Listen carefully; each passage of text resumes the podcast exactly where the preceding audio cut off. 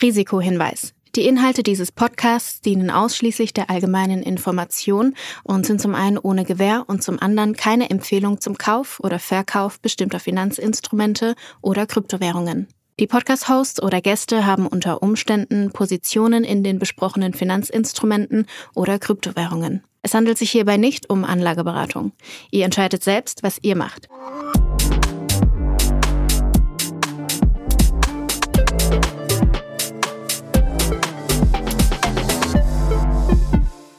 Es ist Folge 90 von Alles Coin, nichts muss. Und mal abgesehen davon, dass das mal wieder so eine schön runde Zahl ist, wofür mich Julius gleich wieder mobben wird, dass ich hier jedes Jubiläum mitnehme, ist es nochmal eine ganz, ganz besondere Folge, denn es ist Weihnachten oder es ist zumindest ein Tag vor Weihnachten.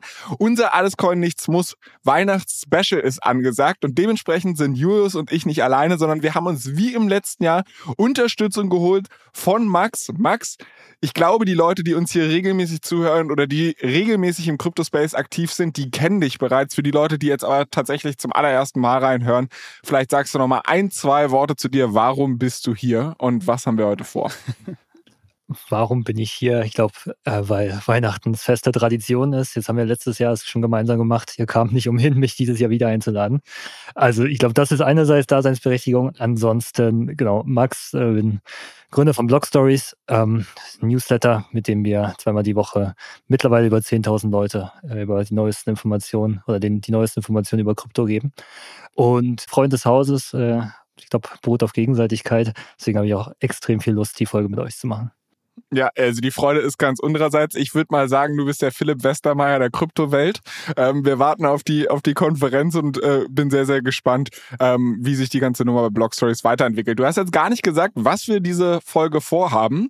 Äh, deshalb würde ich den Part einfach mal übernehmen. Wir würden uns wie im letzten Jahr hier hinsetzen, ähm, machen gemütlichen Abend bei Glühwein, äh, Julius bei Weißbier, was man halt in Bayern so macht. Aber gut, äh, da hat jeder seine andere Tradition. Also wir sitzen äh, die ein oder andere andere Stunde hier wahrscheinlich zusammen bei Glühwein, bei Weißbier und werden darüber diskutieren, was im letzten Kryptojahr alles so Verrücktes passiert ist, was unsere Highlights waren, was unsere Lowlights waren. Und wir haben mal wieder äh, ganz viele tolle Kategorien ausgegraben. Es sind tatsächlich für die Leute, die letztes Jahr schon reingehört haben, die gleichen Kategorien, allerdings wahrscheinlich diesmal mit anderen Gewinnern. Und ich würde sagen, wir starten direkt mal rein. Letztes Jahr haben wir mit Hottest Tech äh, angefangen. Das äh, habe ich mir gedacht, das erspare ich unseren Hörern hier vielleicht für den Anfang. Wir machen erstmal was Seichtes. Also haben wir eine andere Kategorie vorgezogen. Und ich könnte mir sogar vorstellen, dass wir in dieser Kategorie relativ einig sind. Also ich bin gespannt, ob ihr da andere Vorschläge habt als ich. Deshalb werde ich mich aber trotzdem erstmal zurückhalten. Und zwar, was für, für euch die NFT-Kollektion oder der Mint des Jahres? Ich glaube, jetzt muss man nochmal unterscheiden, persönlich äh, und, und grundsätzlich. Ich glaube, ich habe für beide Kategorien eins mitgebracht. So allgemein muss ich sagen, was für mich der Madlets Mint, also Madlets äh, auf Solana, ne, ne, so die Kollektion schlechthin. Einfach weil dass ja, glaube ich, so die, die Board Apes der Solana-Welt sind, äh, gefühlt und ähm, nicht nur sehr gut gelaufen sind, sondern auch wirklich eine sehr starke Community dahinter haben. Und auf der persönlichen Seite, was für mich, Flo, wirst dich daran erinnern und ich vermute, dass du das vielleicht auch bei, dir, bei den Gewinnern dabei hast. Ähm, ich glaube nicht, dass du jetzt das gleiche sagen wirst, wie ich bei den Gewinnern dabei habe. Ich glaube, du wirst jetzt die Visual Checks oder Checkmarks oder whatever da nehmen, aber genau. das ist nicht das, was ich auf meiner okay, Liste habe. Okay, okay, genau. Bei mir sind es die, die Checks, die äh, äh, Visualized Value Checks äh, von Jake Butcher. Ähm, hat ja mal erzählt im, boah, ich meine, das war schon im Januar oder Februar, ne? Die ähm, ich persönlich auch äh, sehr spannend finde und da relativ viele gemintet hatte damals. Und ja, die fand ich vom Konzept, von der Idee her dahinter sehr interessant. Erzähl doch mal in ganz kurzer Kürze äh, für die Leute, die die Folge damals nicht gehört haben, was überhaupt hinter dieser Kollektion steckt. Ja, genau so. Das ging los äh, damals, dass man auf Twitter sich sein Häkchen erkaufen konnte und ähm, was ja so ein bisschen für den sozialen Status irgendwie steht. Davor musste man irgendwie Promi sein oder Influencer oder sonst was, um so ein Häkchen zu bekommen. Äh, und plötzlich konnte man sich das kaufen. Und ähm, dieser Künstler hat so ein bisschen mit diesem Konzept rumgespielt und hat quasi diese Checks-Kollektion äh, rausgegeben. Und ähm, hat dann da noch so ein, so ein bisschen so ein Twist dazu gemacht. Also das waren so diese Häkchen, ne?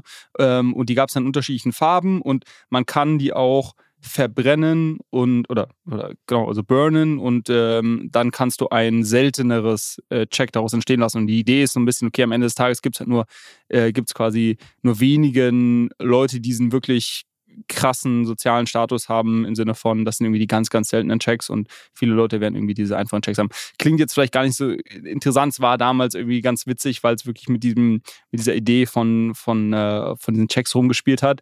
Und äh, man muss sagen, bis heute sich wirklich eine ziemlich ähm, interessante Community auch darum gebildet hat. Aus der ganzen Geschichte ist dann noch diese ganze OP-Pen-Kollektion gestartet. Darüber brauchen wir jetzt nicht sprechen, aber das ist auch ein riesen Ökosystem mittlerweile geworden. Also war für mich auch so ein bisschen ein Startpunkt von einer ganz interessanten äh, Entwicklung, wie ich finde. Und von daher meine persönlichen Gewinner doch nicht so viel Einigkeit, wie ich tatsächlich gedacht habe. Aber äh, mal sehen, vielleicht hat ja Max eine ähnliche Meinung wie ich. Max, wie sieht es bei dir aus? Ich dachte eigentlich auch, dass das ein relativer No-Brainer ist, dass wir alle sehr langweilig mit dem gleichen Vorschlag um die Ecke kommen. Ähm, wobei ich die Madlets auch drin habe. Nochmal bisschen aus einem anderen, aus einer anderen Perspektive. Also ja, irgendwie die führende NFT-Kollektion gerade auf Solana. Julius sprach von Board Apes von Solana. Ich glaube, man könnte fast die These aufstellen, dass die in den nächsten Monaten oder im nächsten Jahr zumindest äh, auch an dem Board Apes vorbeiziehen könnten.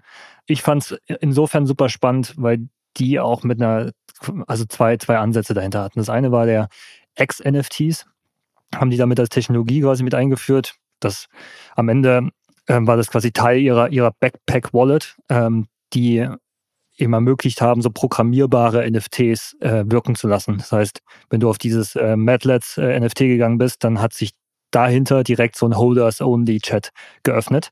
Und damit haben die im Prinzip so eine neue Art und Weise, wie Communities miteinander interagieren können in einem Closed Environment, nämlich nur Leute, die auch diesen NFT halten, ein Stück weit transformiert und äh, gezeigt, wie man vielleicht auch andere mobile Applikationen im Kryptobereich entwickeln kann, ohne jetzt äh, abhängig zu sein von der Gnade Apple oder, oder Googles. Das fand ich spannend. Und auch generell so der Ansatz dahinter, dass man gesagt hat, also man muss dazu sagen, Madlets und, und, und, die, und die Macher dahinter, ähm, die waren ja einer auch der, der, der größten Opfer des ähm, FTX-Crashes, weil die, glaube ich, irgendwie 70, 80 Prozent der Funds oder so auf FTX hatten und irgendwie kurz vor, also eine regelrechte Existenzkrise hatten. Und die hatten diesen Mint genommen, um irgendwie neues, neues Funding in die Taschen zu spüren und jetzt auf dem, auf dem Erfolg und auf, und auf dem Revenue aufbauend ähm, ihre Kryptobörse ähm, zu entwickeln, die sie jetzt, glaube auf Breakpoint im, im, im Oktober vorgestellt haben.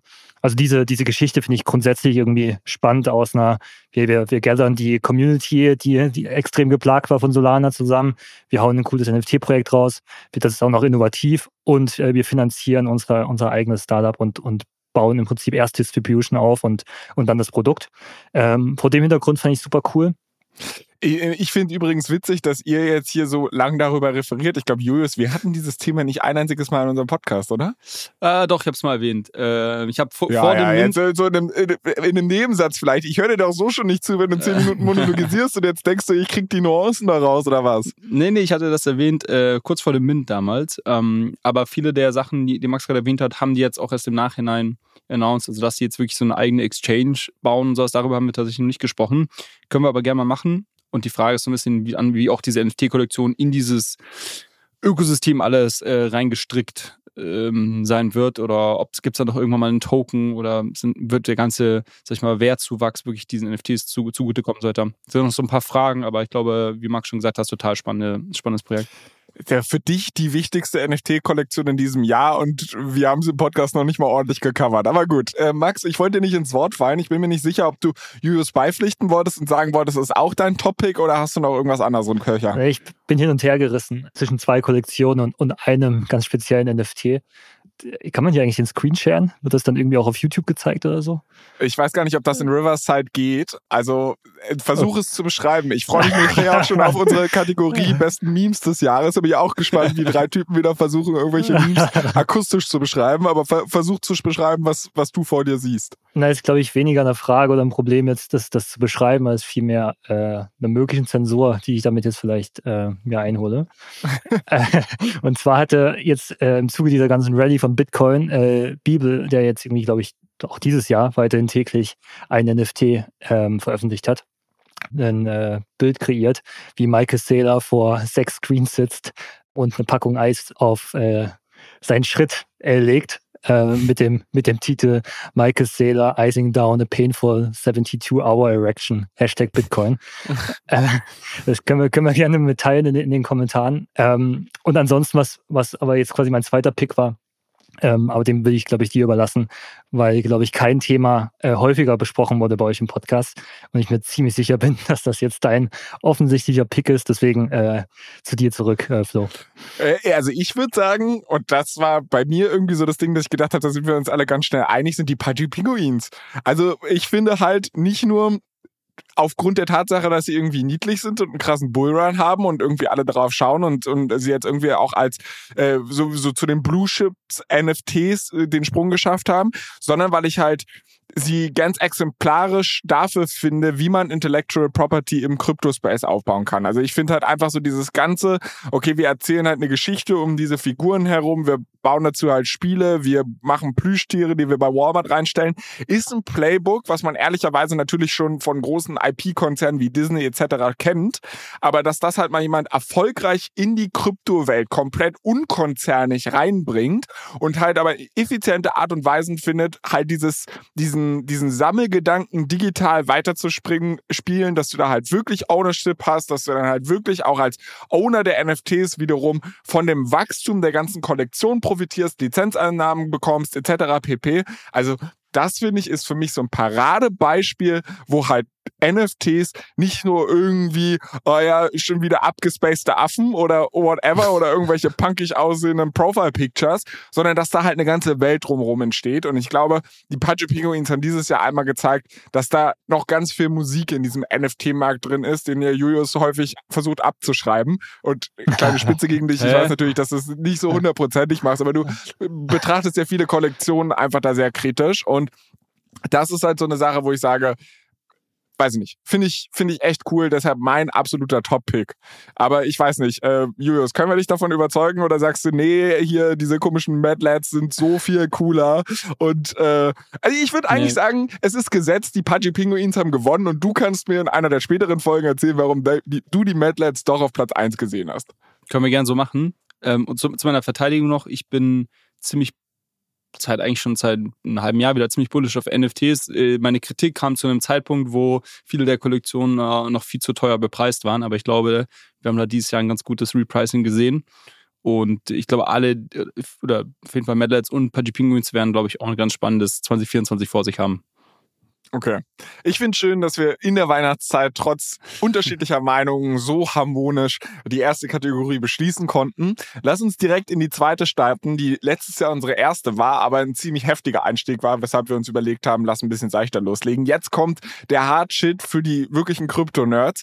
Äh, da werde ich wirklich wenig zu beitragen können, aber ich werde mir jetzt gern euer Buzzword-Bingo anhören, während ich mich zurücklehne und meinen Glühwein hier trinken werde. Was war für euch Hottest Tag in 2023? Das war so der Grund, wir hatten ja vorab auch geschrieben auf WhatsApp ähm, und ich hatte mal die Frage reingeworfen, ob wir jeweils mit einem festen Pick in die, in die Runde starten oder ob wir äh, quasi auch verschiedene Sachen einfach mal so droppen können, um daraus eine Diskussion zu entwickeln. Weil bei Hottest Tag fiel es mir total schwer, jetzt so diese eine Technologie oder diese eine Innovation herauszupicken, ähm, sondern ich habe irgendwie ein paar Sachen mitgebracht.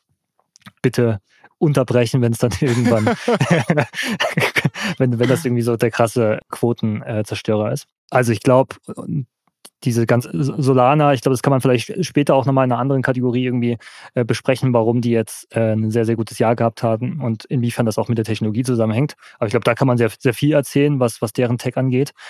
Ich fand, muss man natürlich irgendwie erwähnen, die, die Bitcoin Ordinals äh, super innovativ aus einer Technologieperspektive. Hatte wahrscheinlich niemand so auf so auf ein Bullshit-Bingo im, im, im Vor, quasi bevor wir in dieses Jahr gegangen sind. Sind die NFTs eigentlich auf Bitcoin, ne? Oder Ordinals ist da noch mehr drunter gefasst? Genau, dass die, also die sind gestartet. Also am Ende ist es eine Methode, wie du verschiedene Dateiformate äh, im Prinzip auf Bitcoin äh, abbilden kannst, ähm, ohne dass du quasi gewöhnliche Smart Contracts brauchst, äh, weil das, das hat ja Bitcoin nicht. Ähm, und es ist gestartet als, als Bitcoin NFTs, so land, landläufig genannt. Und dann gab es aber irgendwann im, im, März oder Mai einen neuen Standard, der auf diesem Ordinals-Protokoll aufbaute, der dann auch ermöglichte, dass du sogenannte BRC20-Tokens äh, ähm, auf Bitcoin inskribieren kannst, also was eine Art Minden ist, äh, wenn man so will und dann so einen regelrechten Meme-Coin-Hype ausgelöst hat, der dann zwischenzeitlich Mitte des Jahres irgendwie komplett abflachte. Hat, hat man wieder lange Zeit nichts gehört von Bitcoin Durfte Ordinals. ich nicht mitspielen, hat, hat mir Julius damals verboten, weil es zu kompliziert war, überhaupt die Dinger zu kaufen und er meinte, lass lieber die Finger davon, sonst hätte ich mich da auch verzockt. Aber gut, anyways, erzähl weiter. Die, die Kategorie schlechtester Trade des Jahres kommt ja noch. Da kannst, äh, kannst du das nochmal mit äh, zum Vorwurf machen. Und jetzt aber, ich glaube, beginnend mit Oktober, November wieder, wieder einen krassen Hype gesehen und ähm, ist im Prinzip aus zwei Perspektiven spannend. Also das, das eine ist so generell natürlich die, dieser Shift, auch was das komplette Bitcoin-Ökosystem angeht, dass es ja eigentlich das Ökosystem war, wo die letzten Jahre lang nichts passiert ist. Niemand hat sich irgendwie in Bitcoin gekümmert, keine Entwickler drauf gewesen. Und das war auch lange Zeit ja qua Design. Also man hat sehr viel Wert darauf gelegt und nach wie vor legt die Community sehr, sehr viel Wert darauf, äh, sehr, sehr konservativ zu sein, weil ja gerade Bitcoin dieses digitale Gold sein soll, dieser Store of Value, in dem man halt Vertrauen darin haben kann, dass jetzt im, in einem Jahr das immer noch so funktioniert, wie es, äh, es heute funktioniert. Ähm, und das wurde jetzt damit durchbrochen und auf einmal sehen wir halt, wie ähm, auch in den Funding Rounds äh, Bitcoin-Teams neues Geld raisen, um irgendwas auf Bitcoin zu bauen. Und ähm, neue NFT-Kollektionen entstehen, die Communities um sich herum bilden. Und so, äh, so zwei Fronten entstehen aus den, den Puristen, die sich gegen jegliche Veränderungen verwehren und das alles als Spam und, und, und Scam abtun und den quasi Forward-Thinking-Leuten auf Bitcoin, die zwangsläufig, und das ist die zweite Komponente, warum das äh, so spannend ist, sagen, ja, wir müssen irgendwelche Use Cases für Bitcoin über den Store of Value hinaus kreieren, weil wir sonst langfristig äh, das Problem haben, dass einfach zu wenig Transaktionen auf dem Netzwerk entstehen, die ähm, ho hoffentlich irgendwann die schwindenden äh, Mining Rewards kompensieren können, weil ja alle vier Jahre die Bitcoins, die quasi neu ausgeschüttet werden, an die Miner halbiert werden. Und wenn man das dann irgendwann nach vorne projiziert und nicht der Bitcoin-Preis im gleichen Verhältnis quasi mitwachsen kann in diesen vier Jahren, man irgendwann sagen könnte, naja, das, das, das drückt in die Profitabilität der Miner und irgendwann ist es vielleicht ein Security-Problem, weil die nicht mehr profitabel äh, Bitcoin meinen können. Und da, das könnte darauf eine Antwort sein, dass ähm, einfach mehr das Netzwerk genutzt wird, um beispielsweise Meme-Coins jetzt im ersten Schritt zu, zu traden, aber sehr häufig so, die, die DJs und die, die ersten spekulativen Use Cases schreiten voran und im Hintergrund werden dann aber irgendwie Sachen programmiert, die vielleicht äh, irgendwie nachhaltig sind und, und wirklich Value äh, stiften können. Ähm, und das ist deswegen für mich eines ja, hottest Tech-Optionen auf jeden Fall. So, bevor, du, bevor du jetzt weiter monologisierst, würde ich Julius ein, zwei Sachen in den, in den äh, Top werfen lassen und dann würde ich einfach sagen, Max, machst du mit dem, was du noch auf deinem Zettel hast, ergänzen wir, dann werfe ich noch ein, zwei Sachen da rein und dann äh, können wir uns drum betteln, wer die beste Idee hatte. Ähm, Julius, was sagst du? Äh, ja, ich meine, jetzt ist ja Ende des Jahres, man hat es vielleicht schon fast wieder vergessen, aber ich würde trotzdem Layer 2 Blockchains in den Ring werfen, äh, weil so gefühlt in Q1 und Q2 des Jahres eigentlich das schon ziemlich gehypt war. Stichwort äh, Arbitrum und Arbitrum Airdrop und ähm, alles, was wir sonst auch gesehen haben. Base wurde announced, also Coinbase Layer 2 ähm, und sämtliche andere Layer 2s, die jetzt irgendwelche Testnets, Mainnets und, und was ähm, angekündigt haben. Also ich glaube, grundsätzlich äh, war da dieses Jahr das Jahr der stärksten Layer 2 Adoption. Ähm, dann habe ich noch aufgeschrieben. Ich kann mich noch dran erinnern, ein L222. Ähm, ja. das, war doch, das war doch schon letztes Jahr. Also warum kommst du jetzt nochmal da um die Ecke? Naja, weil meiner Meinung nach war es dieses Jahr. Also letztes Jahr hat mal jemand irgendwann diesen Hashtag in den Ring geworfen, aber die wirkliche Adoption haben wir dieses Jahr gesehen. Letztes Jahr war eigentlich kaum jemand auf Layer 2 ist aktiv, so ein bisschen auf Arbitrum, aber genau, deshalb genau aus dem Grund äh, werfe ich das dieses Jahr in, in den Ring. Äh, dann habe also ich noch aufgeschrieben. Man, man sieht es auch, um, um da kurz mal reinzugehen und das zu untermauern, was, was Julius gesagt hat, man sieht es auch in den Transaktionsdaten. Also während wir am Anfang des Jahres noch ähm, auf Layer 2 ungefähr genauso viele Transaktionen verbucht haben täglich wie auf Ethereum Mainnet, ist das mittlerweile das Fünffache vom Volumen her. Und auch was das Bridging-Volumen angeht, wir sehen immer mehr Layer 2s, die eigene ähm, Frameworks entwickeln, die es noch einfacher machen, Layer 2s zu launchen. Dazu kommen ganze Service Providers, die es am Ende zu fünf Klicks machen, wie man einen eigenen Rollup oder eine eigene Layer 2 ins Leben rufen kann. Daher bin ich da auch voll, voll bei Julius. Äh, das, das hat sich auf jeden Fall in diesem Jahr erst so richtig äh, abgehoben. Genau, ansonsten habe ich noch aufgeschrieben Trading Bots ähm, war für mich auf jeden Fall so Kategorie Hottest Tech des Jahres. Ähm, war auf jeden Fall eine Innovation, was wir mit Unibot gesehen haben. Also diese ganzen Telegram Trading Bots oder ja, no, neue Interfaces für, für Trading Bots. Es wird sich noch so ein bisschen zeigen, ob das nur so ein kurzer Hype war oder ob sich das wirklich durchsetzen wird. Aktuell ist es wieder ein bisschen ruhiger darum geworden, aber ich glaube, die ganze Idee ist irgendwie here to stay. Und das letzte, was ich noch aufgeschrieben habe, war Deepins als, ähm, glaube ich, einer der großen Gewinner. Also diese Idee, Deepin haben wir oft schon im, im Podcast besprochen. Decentralized Physical Infrastructure Networks. Das heißt, irgendeine Form von Infrastruktur, die ähm, nicht durch eine zentrale Company gestellt wird, sondern durch ein dezentrales Netzwerk, Beispiel Helium, wo man zum Beispiel zu Hause seinen äh, Helium-Miner laufen lassen kann oder sowas wie Hive-Mapper, wo man sich irgendwie eine Dashcam ins Auto ähm, schnallen kann und dann äh, dazu beitragen kann, dass irgendwie ein gewisses Straßennetzwerk gemappt wird mit äh, mehr oder weniger Realtime-Daten und, und so weiter und so fort. Akash haben wir besprochen als dezentrales GPU-Netzwerk für Leute, die gerne irgendwelche AI-Modelle trainieren wollen. Ähm, genau, ich glaube, Deepins für mich auch auf jeden Fall einer der spannendsten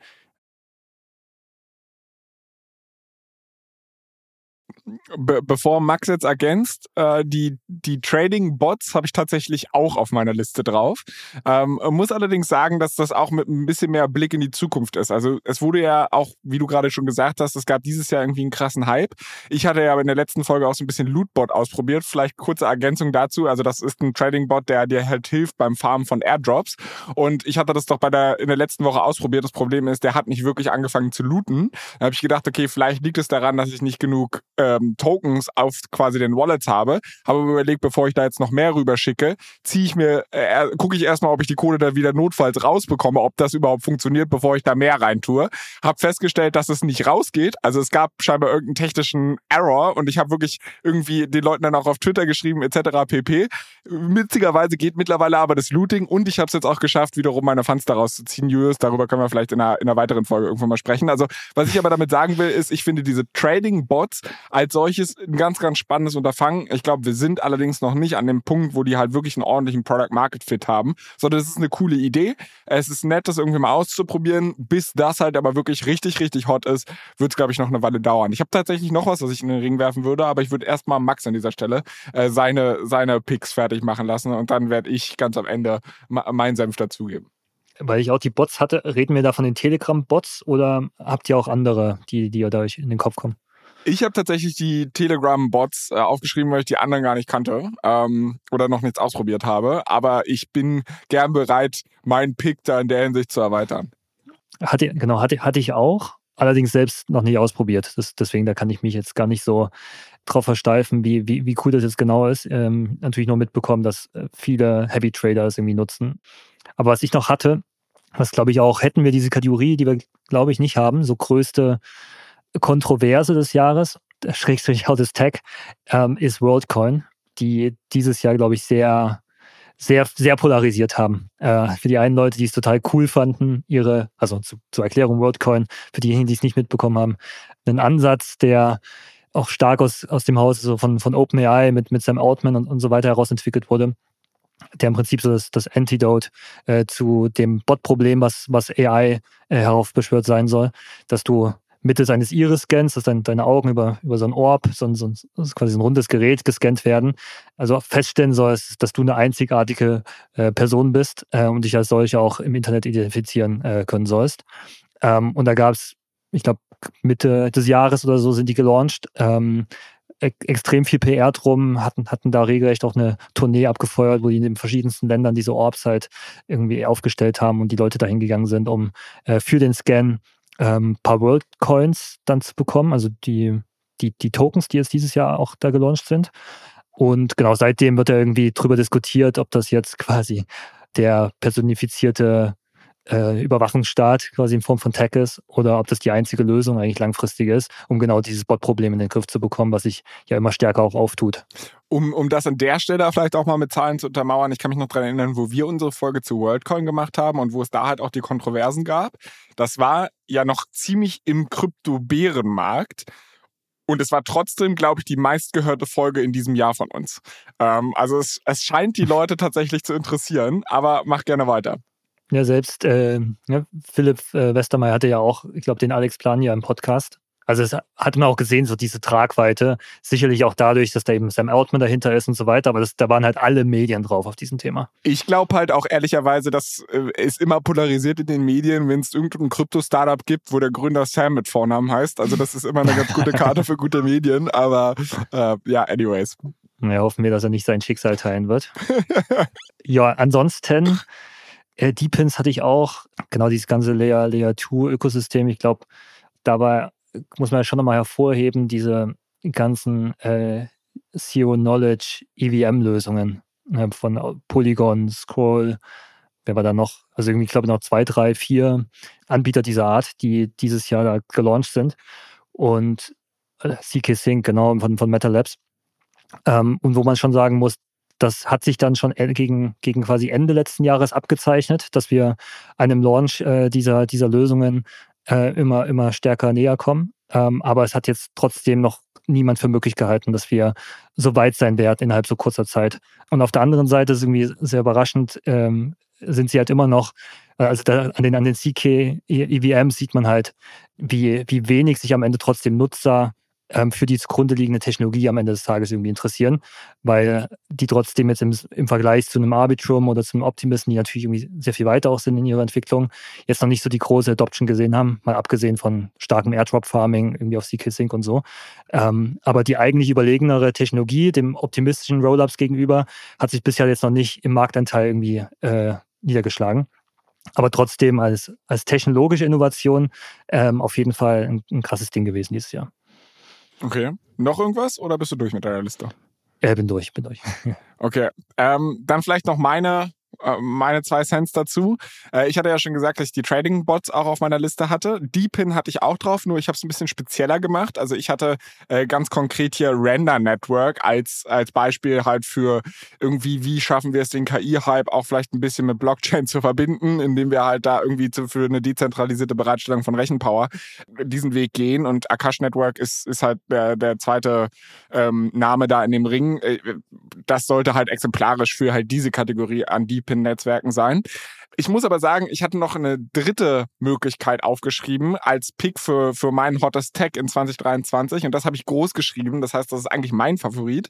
Und da sind wir wahrscheinlich noch nicht an dem Punkt, an, an dem es halt wirklich komplett marktreif ist. Aber ich glaube, für mich ist der riesen Gamechanger nach den Layer 2s, die halt irgendwie Transaktionen at Scale günstig gemacht haben, ähm, Intent-Based Trading ähm, mit Vertretern wie Chaos Swap, die halt da irgendwie in, in dem Bereich äh, aktiv sind oder halt Pioniere sind, weil ich halt einfach denke, okay, Transaktionen günstig ist halt eine nette Sache und eine notwendige Voraussetzung dafür, dass Krypto fliegt, aber keine hinreichende, sondern was du halt auch brauchst, ist im Endeffekt eine Art und Weise, wie Menschen mit dieser Kryptowelt interagieren können, was ihrer natürlichen Kommunikation am nächsten kommt. Deshalb ist ChatGPT auch so ein riesen ähm, Gamechanger eigentlich gewesen, weil die Leute, also das, was ChatGPT kann, können Computer schon lange. Das Problem ist halt, der Mensch mit dem Computer zu kommunizieren, muss dafür halt Code können. Mit ChatGPT kann ich halt in meiner Sprache irgendwas eingeben und zack, ich krieg das raus, was ich denen halt in meiner Sprache gefragt habe. Und es geht in Sekunden schneller.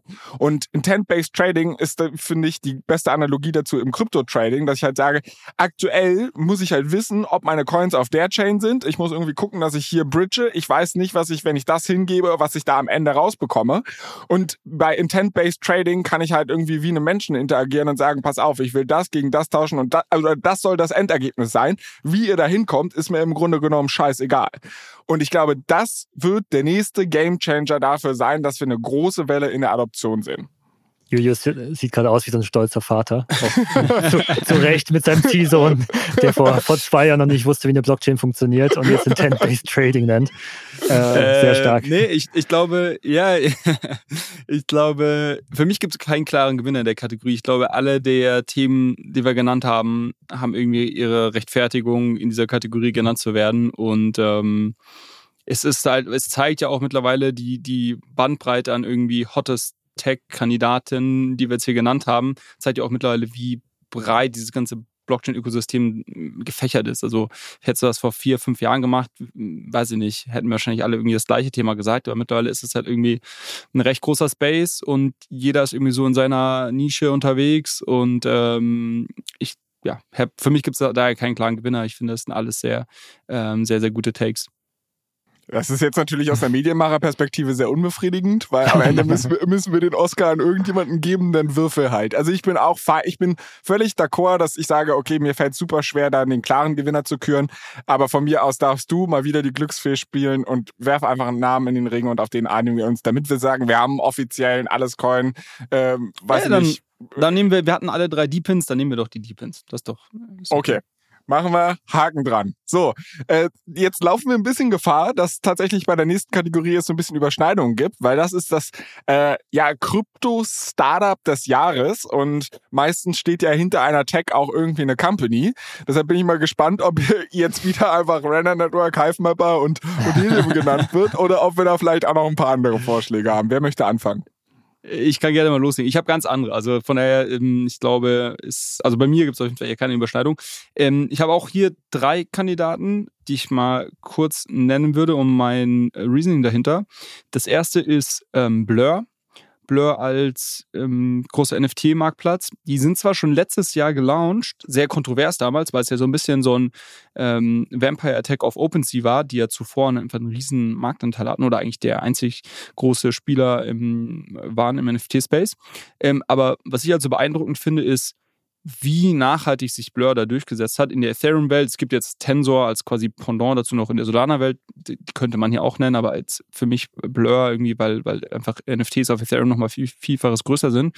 Ähm, ich finde das schon beeindruckend, ähm, waren immer wieder stark kritisiert durch ihr, sag ich mal, sehr stark incentiviertes ähm, Volumen. Also die haben ja viel über, über so ähm, Airdrops, oder Token, Token-Incentives gemacht wollen jetzt nächstes Jahr eine eigene Layer 2 Blockchain launchen und so weiter. Von daher, ich. Haben ich, sie doch schon. ja, sie, an, sie haben schon angefangen, da hast recht. Ja. Aber Smart Contract haben sie ja. Smart Contract haben sie, genau. Ähm, also von daher, das, das, das finde ich einfach interessant ähm, und, und auch beeindruckend, wie sie sich da wirklich durchgesetzt haben. Der zweite den ich aufgeschrieben habe, ist Immutable X. Ähm, ist, glaube ich, ein Spieler, von dem wir nächstes Jahr noch sehr, sehr viel mehr hören werden. Aber warum ich sie trotzdem auch für dieses Jahr eigentlich auf der Liste habe, ist, dass sie es geschafft haben, dieses Jahr den ganzen Crypto-Gaming-Bereich unglaublich stark zu konsolidieren. Also Immutable X ist eine eigene Blockchain für, oder eine, ja, eine, eine Infrastructure-Plattform letztendlich für Web3-Games. Und was die geschafft haben, die haben irgendwann gemerkt, warte mal, wir, wir, wir kämpfen hier in jedem, äh, in jeder Ausschreibung gegen die gleichen Pappnasen. Wir haben irgendwie immer Polygon äh, mit dabei ähm, und Merit Circle noch mit dabei. Das waren so die drei großen Spieler, die irgendwie darum gekämpft haben, dass unterschiedliche Spiele auf ihr, zu ihrem Ökosystem gehen. Und das hat natürlich dazu geführt, dass sie sich gegenseitig hochgesteigt, über, überboten haben mit, sag ich mal, irgendwelchen Grants und ähm, ja, vielleicht Tokens und sonst was, was sie den Spielen dann gegeben haben, dafür, dass sie auch zu ihrem Ökosystem kommen.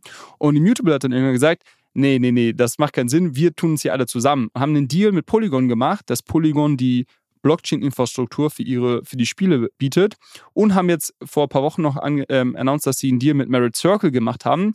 Und letztendlich haben die es geschafft, diesen kompletten Space zu konsolidieren und äh, dieses, äh, also mehr oder weniger Monopolstellung fast schon aufgebaut.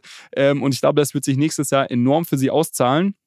Ich finde es aber trotzdem krass, dass sie das dieses Jahr geschafft haben. Deshalb für mich auch Immutable X einer der äh, Startup-Gewinner dieses Jahres. Und das dritte bevor ist. Bevor du jetzt dein, bevor du deinen letzten Namen da reingibst, nur, nur einen Kommentar von der Seite. Ich finde es interessant, dass in einem Krypto-Podcast der Krypto-Bro eine Medaille dafür verleiht, dass von der Dezentralisierung sie es geschafft haben, zu einem Monopol zu, zu, äh, zu wandern. Das ist irgendwie auch so ein bisschen Ironie des Schicksals. Mm, naja, es ist ja trotzdem noch ein dezentrales Protokoll, aber sie haben es halt geschafft, dass du quasi, dass du dich jetzt nicht mehr als Game irgendwie groß zwischen, nämlich entweder Polygon oder Immutable, sondern du kriegst jetzt halt quasi beides in einem. Das haben, das haben sie geschafft. Als Monopol der falsche Begriff dafür. Okay. Also bevor wir jetzt über eine, eine Wettbewerbs-Monopol-Diskussion irgendwie ausschweifen, nenn lieber deinen dritten Pick. Genau, mein dritter Pick ist, ist Celestia. Die haben wir auch im Detail besprochen, quasi mit dem, die gelauncht sind, mit der Vision, das ganze Thema Datenspeicherung für sämtliche Rollups, Layer 2s ähm, und eigentlich sämtliche Blockchains zu lösen und zu sagen, wir haben ein, wir machen quasi Arbeitsteilung in der Blockchain-Welt. Jeder fokussiert sich auf, auf einen äh, Arbeitsschritt, den, den man sehr, sehr gut kann und, und on scale, sag ich mal, günstig anbieten kann. Und bei Celestia ist das Thema äh, Datenspeicherung oder Data Availability. Ähm, und ich, ja, wurde jetzt die letzten Monate ziemlich krass gehypt, aber ich glaube, schon sehr, sehr spannend, was die da, was die da gebaut haben. Und ich glaube, wir werden die Auswirkungen davon erst auch in den kommenden Jahren wirklich sehen. Aber ähm, für mich ganz klarer Gewinner äh, des Startup des Jahres. Ich wollte wollt da kurz ergänzen, dass ich äh, ein paar VCs kenne, die in Celestia investiert waren oder investiert sind und äh, dass ich selten in den letzten Wochen jemanden breiter grinsen sehen habe als, als die Kollegen. Äh, für die war Celestia auf jeden Fall ein Fund Returner äh, und die sind sehr, sehr happy äh, mit, der, mit der Performance. Ich glaube, Celestia selbst mit dem Token-Launch vor zwei Monaten oder so, ähm, ich glaube seitdem 500, 600 Prozent ähm, und mittlerweile auf einer Marktbewertung, Marktkapitalisierung von über 10 Milliarden oder so. Also für die ist das, äh, das Jahr, der Jahresabschluss sehr, sehr gut gelaufen. Also ich muss sagen, Celestia, ich, klar, wir haben hier auch im Podcast drüber gesprochen, ist bei mir halt irgendwie so ein Thema, was irgendwie immer hinten drunter gefallen ist, weil ich habe in Vorbereitung auf diese Folge, bin ich unser Doc durchgegangen, Julius, mit all den Themen, die wir so hatten. Da ist mir auch immer mal wieder Celestia aufgeploppt und ich gedacht, ich ehrlicherweise check ich nicht mal richtig, was sie machen. Also dementsprechend, nee, nee, nee. Ähm, und das ist so ein bisschen das Problem, was, warum ich sie jetzt bei mir nicht nominiert habe. Also es mag eine super Technologie sein, es mag irgendwie ein super vielversprechendes Startup sein, aber es ist irgendwie so äh, so abstrakt dann irgendwie immer. Wenn du es mir erklärst, habe ich es wieder verstanden und dann denke ich mir so, ah ja, das sind die und äh, super smarte Idee, aber deshalb, ich habe es irgendwie nie auf dem Schirm. Was ich auf jeden Fall auf dem Schirm hatte, war bei mir äh, Blur und Tensor, die habe ich tatsächlich als erstes aufgeschrieben, ähm, einfach weil die, also ich bin mal gespannt auch, wie gut das altert. Wenn wir die jetzt mal angenommen hier wirklich küren sollten als Gewinner dieser Kategorie und gerade bei Blur, da hatten wir auch drüber gesprochen, dass dieses, äh, weiß ich nicht, eigene L2-Projekt, was sie da starten und jetzt eigentlich noch ein Smart Contract ist, halt auch ganz schnell ein Ponzi-Scheme werden könnte. Also bin ich gespannt, ob wir uns nächstes Jahr dafür schämen, dass wir die hier so weit oben mit dabei haben. Aber äh, man muss halt trotzdem dazu sagen, dass sie einfach auch gutes Growth-Marketing machen in der Hinsicht. Ähm, und ich würde halt noch ergänzen, und das ist so ein bisschen aufgrund My Heritage äh, Research Hub, habe ich mir aufgeschrieben, spricht eigentlich keine Sau drüber. Julius hatten wir hier mal gemacht. Im Endeffekt das Zeithasse von, von dem Coinbase-Boss Brian Armstrong, der versucht, die Forschungswelt so ein bisschen zu revolutionieren. Und ich finde es deshalb super spannend, ohne dass ich mich mit der Company mehr, mehr auseinandergesetzt hätte, dass sie halt wirklich ein super evidentes Problem versuchen zu lösen und die Blockchain ein genialer Mechanismus ist, dieses Problem zu lösen. Ähm, deshalb habe ich sie bei mir ganz oben drauf. Und äh, ich habe auch noch bei mir nominiert und Julius wird grinsen, warum. Und Max wird sich fragen, warum weiß der Typ auf einmal so viel über Intent-Based Trading und was weiß ich. Aber ich finde tatsächlich auch Chaos Swap. Ähm, finde ich ein super, super spannender Company, der maybe auch eine, eine rosige Zukunft blüht. Ich weiß nicht, Julius, wie viel du da auch noch zu ergänzen möchtest, warum ich da vielleicht so ein bisschen hype bin, aber ähm, das wäre halt auch noch meine, meine dritte Company, die ich mit in den Ring werfen würde. Ich hatte Julius gefragt vor, vor zwei Tagen, was sind die zwei Top-DeFi-Protokolle äh, Made in Germany, die dir einfallen? Und Chaos war dabei. Also ich glaube, okay. er, er pflichtet hierbei. Ich bin begeistert. Max, wie sieht's bei dir aus? Ähm, Blur habe ich auch. Ähm, ich glaube, genau, hat, hattet ihr schon sehr viel drüber gesagt. Was, was die jetzt aber noch hatten, ähm, war dieses Blend-Protokoll, was sie im April, glaube ich, äh, gelauncht haben, ähm, was so dieses ganze Thema NFT, Financialization nochmal stärker vorangetrieben hat. Also die Möglichkeit, seine NFTs eben auch ähm, als Sicherheit für, für Kredite zu unterlegen, so Sachen wie Buy Now, Pay Later und sowas zu machen.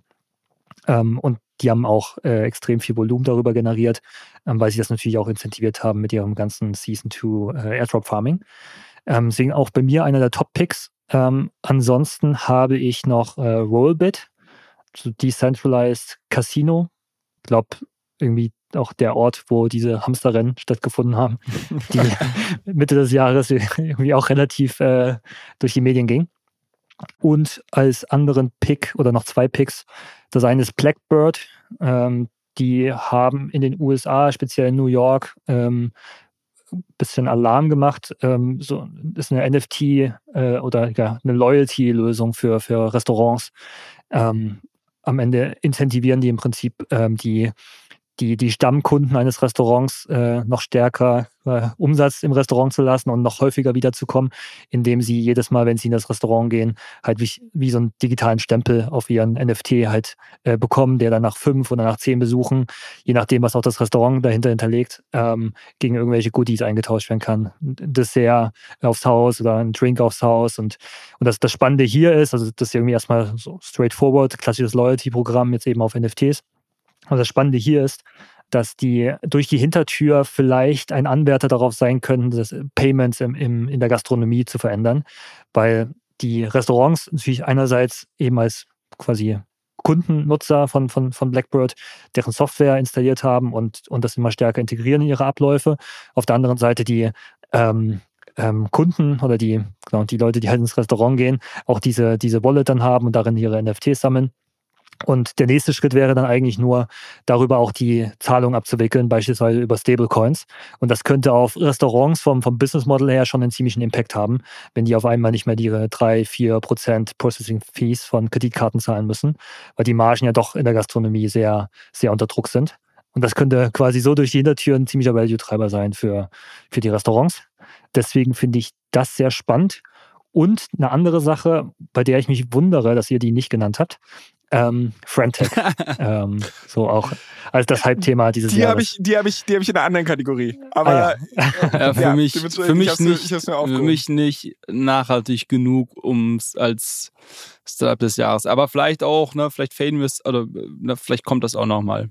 Aber ich glaube, ansonsten interessant zu sehen, dass wir in der Kategorie, glaube ich, doch einen ziemlich großen Overlap haben von, von Themen, die wir, die wir spannend haben. Und ich glaube, unterschiedliche Gewinner wahrscheinlich für unterschiedliche Achievements. Ich glaube, so Blur, so im Bereich Growth halt, ähm, halt super stark. Ähm, ja, ich weiß nicht. Ich, tu- ich tu mir, hier müsst ihr entscheiden. Ich tue mir schwer, hier einen klaren Gewinner. Äh, äh, äh, das kristallisiert sich für mich nicht raus. Also ich hab- ich, ich habe so ein bisschen das Ding, dass ich das Gefühl hatte, dass eigentlich alle von uns Instant Blur genannt haben und wir hatten es sofort auf dem Zettel. Dementsprechend müssten wir es eigentlich küren, bloß wir alle haben ein bisschen Schiss davor zu ist sagen, okay. da Ist sind okay. sie. Äh, dementsprechend lehne ich mich an dieser Stelle einfach aus dem Fenster und ich würde sagen, intuitiv für Snapshot 2023 hat Blur schon ganz gute Arbeit gemacht und dementsprechend würde ich dann an dieser Stelle die Krone aufsetzen. Ähm, toll. Da sind wir nämlich auch gar nicht wiederum so weit weg von der anderen Kategorie. Und das ist eigentlich eine schöne Überleitung. Und da kann ich auch gleich mal beginnen, meine Picks reinzuwerfen. Wir haben nämlich auch noch die Gewinner des Jahres oder die größten Gewinner des Jahres. Und da habe ich, äh, lieber Max, Frantech als ähm, als so First Pick nominiert oder nicht First Pick, ich habe noch einen anderen First Pick, aber äh, Frantech ist relativ weit oben. Aus dem einfachen Grund habe ich sie als größten Gewinner, aber nicht als bestes Startup genommen, weil ich persönlich nicht so eine geile Idee finde. Also ich, Julius hat mir versucht, mehrfach diese Idee zu pitchen, zu sagen, okay, pass auf, du kannst eigentlich ein Stake deines Lieblingscreators oder du kannst frühzeitig in einen Creator investieren, hast jetzt aber nicht quasi exklusiv oder du kriegst keine Royalties von ihm, sondern halt der Zugang zu dem wird in Zukunft vielleicht mehr wert und dann kannst du darüber Geld machen, aber im Endeffekt verdient eigentlich nur der Creator. Ist für mich halt so, also wie gesagt, Julius hat sich beste Mühe gegeben, mir das mehrfach zu erklären und ich habe es irgendwie mehrfach nicht verstanden und das hat bei mir einfach nie so richtig Klick gemacht, weshalb ich gesagt habe, okay, ich verstehe, dass es da einen riesen Hype gab, deshalb können sie von mir aus größter Gewinner sein, aber nicht bestes Startup und das ist mein Reasoning dahinter. Ich glaube, ansonsten äh, gibt es einen Pick, der ehrlicherweise sogar diese Kategorie gewinnen wird, ähm, weil also Okay. wenn, wenn ich wenn, wenn ich keine Ahnung da, oder den, den hebe ich mir fürs Ende auf, was, was ich denke, was tatsächlich der Gewinner wird und mache erstmal mal noch meine zwei Picks, die ich so ein bisschen eher vager finde, aber die mir trotzdem irgendwie wichtig waren unterzubringen. Und zwar, ich glaube, die Wahrnehmung von Krypto bei institutionellen Investoren hat dieses Jahr einen riesen Fortschritt gemacht und auch wenn es ein so sehr schwammiges Konstrukt ist, aber wäre das halt für mich ein großer Gewinner, also die Reputation von Krypto bei Instis. Ähm, wir sehen es halt irgendwie, es gibt mehr ETF Spot-Anträge, als ich Finger hab und keine Ahnung. Also das ist äh, einfach ein, ein Riesenschritt in die richtige Richtung. Und ich glaube, dass relativ auch Europa gewonnen hat in, im Crypto-Space dieses Jahr. Wenn man sich halt anschaut, dass wir mit Mika, und da waren natürlich auch die Anstöße schon in 2022 und 2021, ähm, halt ein regulatorisches Framework einmal geschaffen wurde für Krypto-Companies in Europa, während die SEC eigentlich nur dabei ist, eine Krypto-Company nach der anderen in den USA zu verklagen und da halt auch einfach viel Unternehmergeist unter Umständen abwandern und vielleicht noch Europa kommt, würde ich auch sagen, dass wir da relativ gewonnen haben. Julius schüttelt schon ein bisschen den Kopf, also das heißt, da müssen wir auch gleich noch drüber diskutieren. Ähm, letzten Pick, den ich aber eigentlich ganz klar dieses Jahr vorne sehe, ist halt einfach auferstanden von den oder totgesagte Leben länger. Das Comeback des Jahres ist für mich einfach Solana. Ähm, wenn man sich halt überlegt, dass letztes Jahr nach dem FTX-Debakel eigentlich totgeschrieben, dann irgendwie technisch ein, zwei Neuerungen reingebracht, eine riesen Adoption wieder drauf gehabt, äh, Downtime mehr oder weniger auf null reduziert und, und ähm, wirklich auch viele, viele ja, technische Applikationen einfach auf Solana abgewandert sind, weil es halt einfach die skalierbarere Lösung aktuell ist, die vielleicht zu Kosten der Dezentralität geht, ähm, aber halt aktuell einfach ein, ein super Innovationstreiber in der Kryptowelt ist. Deshalb würde ich die dieses Jahr ganz klar vorne sehen. Ich bin gespannt, was ihr davon haltet. Jetzt muss Julius erstmal dagegen schießen, warum er so geschüttelt hat. Äh, bei, ja, deiner, bei deinem Europa-Argument. Ja, genau, lass mich das kurz sagen, sonst, sonst äh, vergessen wir das. Ähm, also ich, ich glaube, ich würde das andersrum formulieren. Ich würde sagen, die USA waren irgendwie so ein bisschen Verlierer des Jahres, weil echt viele äh, Companies sich doppelt und dreifach überlegen, ob sie dort ansiedeln. Ich sehe allerdings nicht, dass die nach Europa gehen, sondern die gehen in den Mittleren Osten oder nach Asien. Äh, von daher mh, mm, weiß ich nicht, ob Europa da wirklich so ein klarer Gewinner ist oder halt nach, nach London, irgendwie UK haben sich jetzt auch noch mal ein paar Leute angesiedelt, aber also ich kenne keinen Startup, was jetzt aus den USA nach Europa gegangen ist, ähm, ehrlicherweise. Hm, von daher, wir werden es sehen, ehrlicherweise. Also vielleicht hast du damit mit der, mit der Prediction oder mit dem Fazit ein bisschen recht, Flo, mittelfristig. Für mich ist es noch zu früh, ich sehe das noch nicht. Aber ähm, bei allen anderen Teams, die du genannt hast, würde ich dir, würde ich dir zustimmen. Ich habe und dann kann ich gleich mal vielleicht so ein bisschen dran anschließen. Ich habe auch Solana, das Solana-Ökosystem als größten Gewinner des Jahres für mich. Relativ klarer Gewinner auch, das erste, was mir in den Kopf gekommen ist. Ähm, ich habe die Bitcoin Ordinals und DeFi auch aufgeschrieben. Das hatte Max aber vorhin ja schon sehr schön erklärt, warum das äh, der Fall ist. Ähm, aber es ist echt Wahnsinn, was man da jetzt, was man da jetzt wirklich äh, an Innovation und irgendwie ähm, ja, Adoption sieht. Und das dritte, was ich aufgeschrieben habe, ist ähm, Regulierung grundsätzlich. Ich glaube, dass wir da dieses Jahr viele Fortschritte gemacht haben, auch wenn es sich teilweise überhaupt nicht so angefühlt hat. Also so ein Jahr ist ja lange, ne? Und jetzt gerade, ähm, glaube ich, fühlt sich Regulierung ganz gut an, aber boah, ich erinnere mich noch so, es, es, gab einige Momente dieses Jahr, wo man auch eher wieder gedacht hat, okay, äh, Krypto wird irgendwie in den Boden gestampft oder weiß ich nicht, äh, wird irgendwie verbannt aus, ähm, aus, aus, aus dem Finanzmarkt. Äh, da ist, ist das Thema Regulierung war, glaube ich, das, was für am meisten Volatilität dieses Jahr gesorgt hat. Äh, dadurch, dass die Kurse jetzt ähm, zum Ende des Jahres hin doch ähm, ordentlich im Plus sind, würde ich sagen, man hat gewonnen. Also Krypto hat im Regulierungsthema gewonnen. Ähm, und das spiegelt sich auch so ein bisschen wieder in dem, was du sagst, Flo, quasi, wie wird Krypto von Investoren institutionellen Investoren und anderen angesehen, auch ähm, sicherlich einen, einen, großen Sprung gemacht. Ähm, glaube ich, wird das so ein bisschen in der Ecke einordnen. Cool. Ähm, ich habe sechs äh, Gewinner, aber ja, Max, äh, ich also ratter Max, die jetzt einfach äh, Max noch runter. Springt hier, springt hier auf jeden Fall den Rahmen heute. Das ist, so, das ist so der Streber, weißt du, der noch die Zusatzaufgaben macht, ey. Unfassbar. Äh, ich habe ich hab die letzten drei Wochen damit verbracht, einen Jahresrückblick zu schreiben. Ich glaube, es liegt daran. Ich, ich schieb's mal darauf. Aber, weil ich weiß, dass es den Rahmen sprengen würde, ich ratter die jetzt runter in der Platzierung 1 bis 6, so wie ich sie auch positionieren würde. Und ihr könnt, wenn ihr wollt, gerne mal nachfragen, warum. Äh, müssen wir aber auch nicht, weil ich glaube, der Gewinner, das kam schon raus, der steht fest.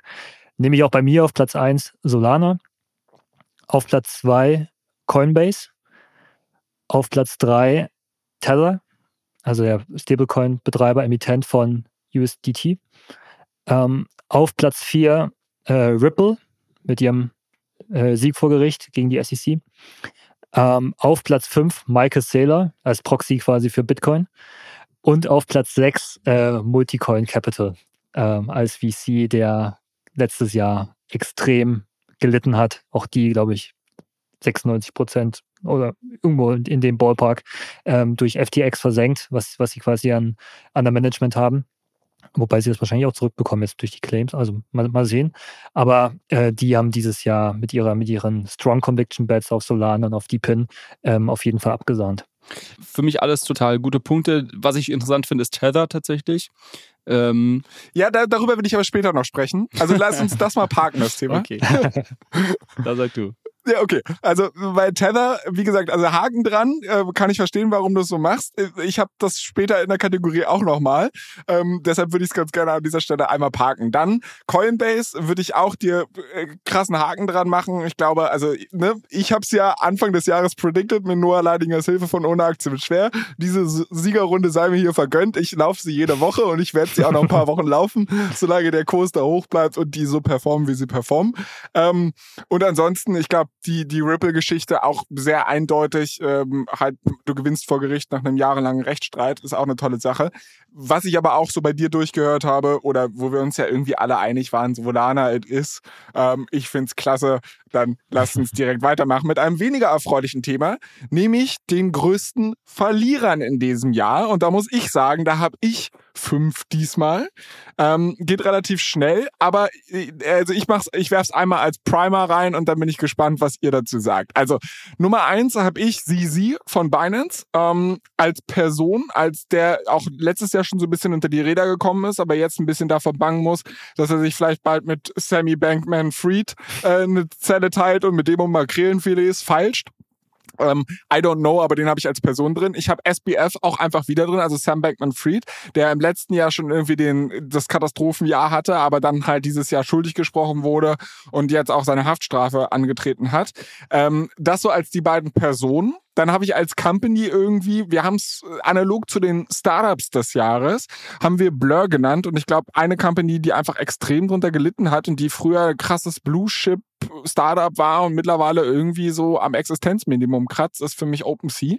Ähm, also nehme ich irgendwie als gar nicht mehr relevanten NFT-Marktplatz wahr und äh, die Brand stark drunter gelitten. Also die habe ich bei mir relativ weit oben. Ich habe die SEC als großen Verlierer drauf, wenn man sich halt überlegt, was für eine Hetzjagd Gary Gensler sich mit den ganzen Kryptounternehmern ähm, leistet und halt eine Schlappe nach der anderen einsteckt, plus jetzt halt, wie es ja auch ausschaut, die ersten Krypto-Spot-ETFs kommen könnten und wo die SEC sich auch lange irgendwie gegen gewehrt hat. Also äh, äh, natürlich ist die SEC kein Gegner des Crypto-Space und im Endeffekt versucht sie ja auch nur das Anlegerwohl zu schätzen. Deshalb würde ich sie jetzt wahrscheinlich da nicht so. Okay, Julius schüttelt so auch wieder den Kopf. Aber also dementsprechend habe ich die SEC da noch drauf und als Schon letzten Punkt. Gegner. Und im letzten Punkt habe ich tatsächlich ähm, und den hätte man wahrscheinlich schon letztes Jahr draufnehmen können, die Dezentralisierung im Crypto-Space. Also klar, wir haben irgendwie äh, tausend Companies, die irgendwie was bauen, aber man sieht dann halt doch irgendwie eine sehr hohe Machtkonzentration ähm, bei einzelnen Ökosystemen. Gerade der Shift halt von äh, Ethereum hin zu Solana als so hottest Shit dieses Jahr, was ja halt eine deutlich zentralisiertere Blockchain ist als Ethereum würde ich halt ein bisschen als, ich, ich weiß, dass das jetzt wahrscheinlich eine sehr lange Diskussion lostreten wird und das ist eher so ein Gefühlsding, dass ich das, dass ich so halt irgendwie spüre, dass die Leute sich nicht mehr so sehr für Dezentralisierung interessieren, wie sie es vielleicht damals getan haben. Aber anyways, ähm, hätte ich der Vollständigkeit halber auch noch auf meine Liste. Das war's. Worauf wollt ihr reagieren? Habt ihr Ergänzungen? Dann seht ihr Dinge gänzlich anders. Schießt los. Genau, ich glaube, das würde natürlich jetzt eine Riesendiskussion starten, aber ich glaube, wir müssen es trotzdem einmal gesagt haben, dass es schon eher ähm, so ein Vorurteil ist, was man Solana gegenüber hat. Dann kann man jetzt, ich glaube, Dezentralisierung ist halt generell so ein Begriff, den man mit verschiedensten Wörtern irgendwie weiter befüllen kann und jeder versteht was anderes darunter. Aber ich glaube, es gibt schon einige Indikatoren, die darauf hindeuten, dass äh, Solana jetzt als hinreichend dezentral bezeichnet werden kann aber ohne da jetzt zu tief reingehen äh, zu wollen, weil ich glaube, das, das wird jetzt wirklich einen Rahmen sprengen. Aber das nur, damit äh, die ganzen Solana-Bullen, äh, die jetzt schon mit den Hufen scharen und denken, was, was erzählt der für ein Mist, dass wir das einmal kurz gesagt haben, äh, dass da vielleicht nicht ganz Einigkeit äh, in dieser Thematik hier besteht. Okay, toll. Noch irgendwelche ähm, Ideen zu meinen Vorschlägen oder Ergänzungen? Äh, du hast wir haben einen ziemlich großen Overlap. Also ich habe drei Punkte aufgeschrieben. Ich habe auch die SEC tatsächlich als großen Verlierer. Ich glaube, relativ klar, du hast ja schon ein bisschen gesagt, die haben sich, glaube ich, ein paar Mal die Finger verbrannt oder beziehungsweise von unterschiedlichen Richtern und Richterinnen eins auf die Finger bekommen. Ich habe äh, aufgeschrieben, die, die Bad Boys des Cycles 2021, die hast du auch schon so ein bisschen genannt. Ähm, ich ergänze es mal noch kurz. Neben Sam McMahon-Fried und Zizi ähm, hat es auch Do Kwon erwischt, den Gründer von Terra Luna. Es hat äh, Suzu erwischt, den äh, Gründer des äh, Hedgefonds Three Arrows Capital. Also eigentlich alle, die irgendwie, ja, so die Maschinski. Ja, genau, von Celsius. Also eigentlich alle, die irgendwie so die schillernden Figuren oder vermeintlich schillernden Figuren 2021 waren im Crypto-Space, sind mittlerweile irgendwie ja, angeklagt im Knast oder wie ähm, sidelined.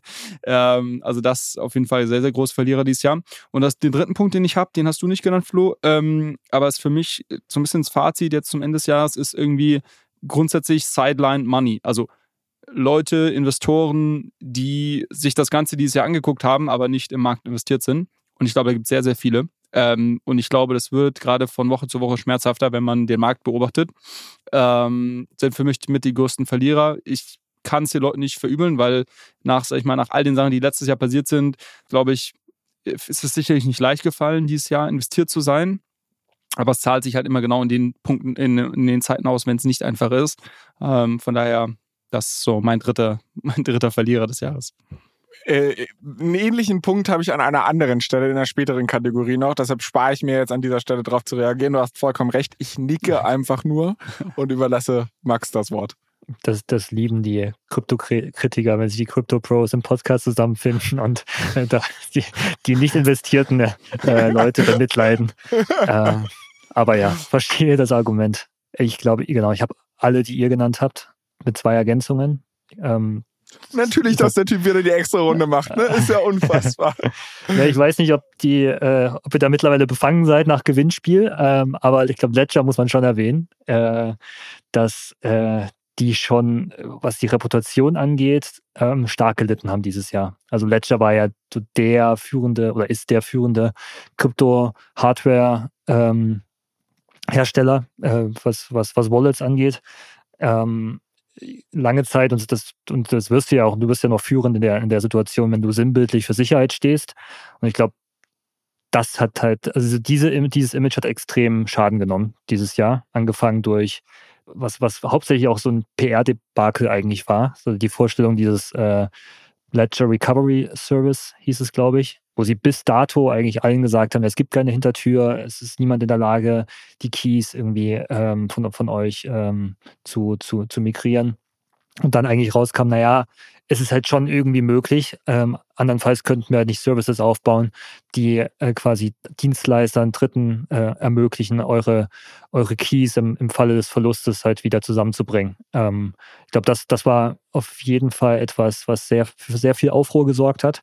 Dann war es lange Zeit ruhig, dann dachte man schon, okay, vielleicht vergessen sie es jetzt wieder, dass das irgendwie passiert ist. Ähm, und jetzt vor, vor einer Woche ähm, die, die, dieses Ledger Software Kit ähm, was bei einigen Dapps, darüber hattet ihr ja auch in der letzten Folge, glaube ich, gesprochen, ähm, installiert war und so eine gewisse Verwundbarkeit ähm, gebracht hat. Kurze Reaktion darauf. Also du hast vollkommen recht. Also ich glaube, das war halt wirklich eine Shitshow für Ledger und ich glaube, das ist jetzt PR-technisch auch schwer zu manövrieren und äh, ich meine, wir sind da in, in keinster Weise befangen. Also jemand, der befangen wäre, der würde wahrscheinlich auch nicht sagen, er ist befangen, aber ähm, ich glaube nicht, dass wir da befangen sind, weil wir, weil wir, weil wir ähm, vier Ledgers verschenkt haben in unserer Weihnachtsaktion. Für die Leute, die sich übrigens fragen, wer diese Woche gewonnen hat, der kriegt das am Ende zu hören. Das tun wir ganz ans Ende der Folge.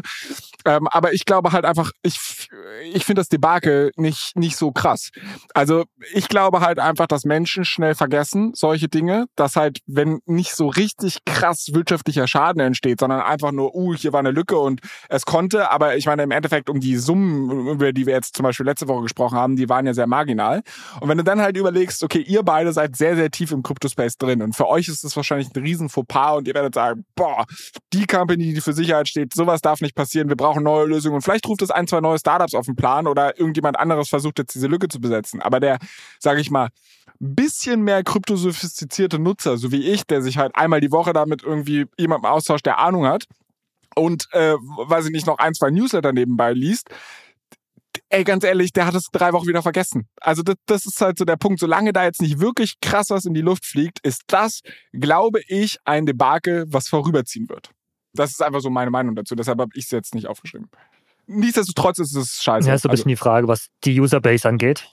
Also wie viele Leute, die quasi nicht tief drin sind, haben dann aber ein Ledger-Gerät und, und verwahren irgendwie selbst. Also ich glaube, das kann man nochmal diskutieren, äh, quasi, was das aber wirklich für deren Business jetzt äh, wirklich ähm, macht.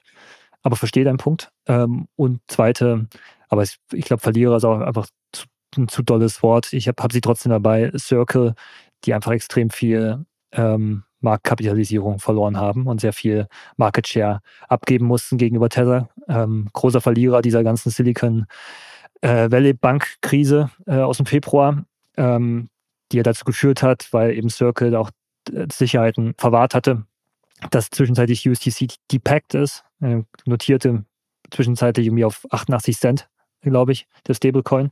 Ähm, und wenn du einmal quasi so eine Nummer drin hast, äh, dann macht dich das natürlich irgendwie ein bisschen nervös, egal wer jetzt was dafür konnte. Und gleichzeitig hast du diesen ganzen US-regulatorischen Druck, ähm, dem halt Circle schon eben als, als US-ansässige Firma, die eben das sehr, das sehr sauber versucht aufzuziehen, sehr viel stärker ausgesetzt ist als ein Tether. Ähm, und dann gibt es, glaube ich, noch irgendwie zwei, drei andere Effekte, die da mit reinspielen, dass du halt am Ende so eine, so eine Divergenz hattest, dass Tether immer stärker wurde und irgendwie 40 Prozent äh, Market Cap draufgelegt hat und äh, Circle sich, glaube ich, halbiert oder ähnliches hat im Laufe des Jahres.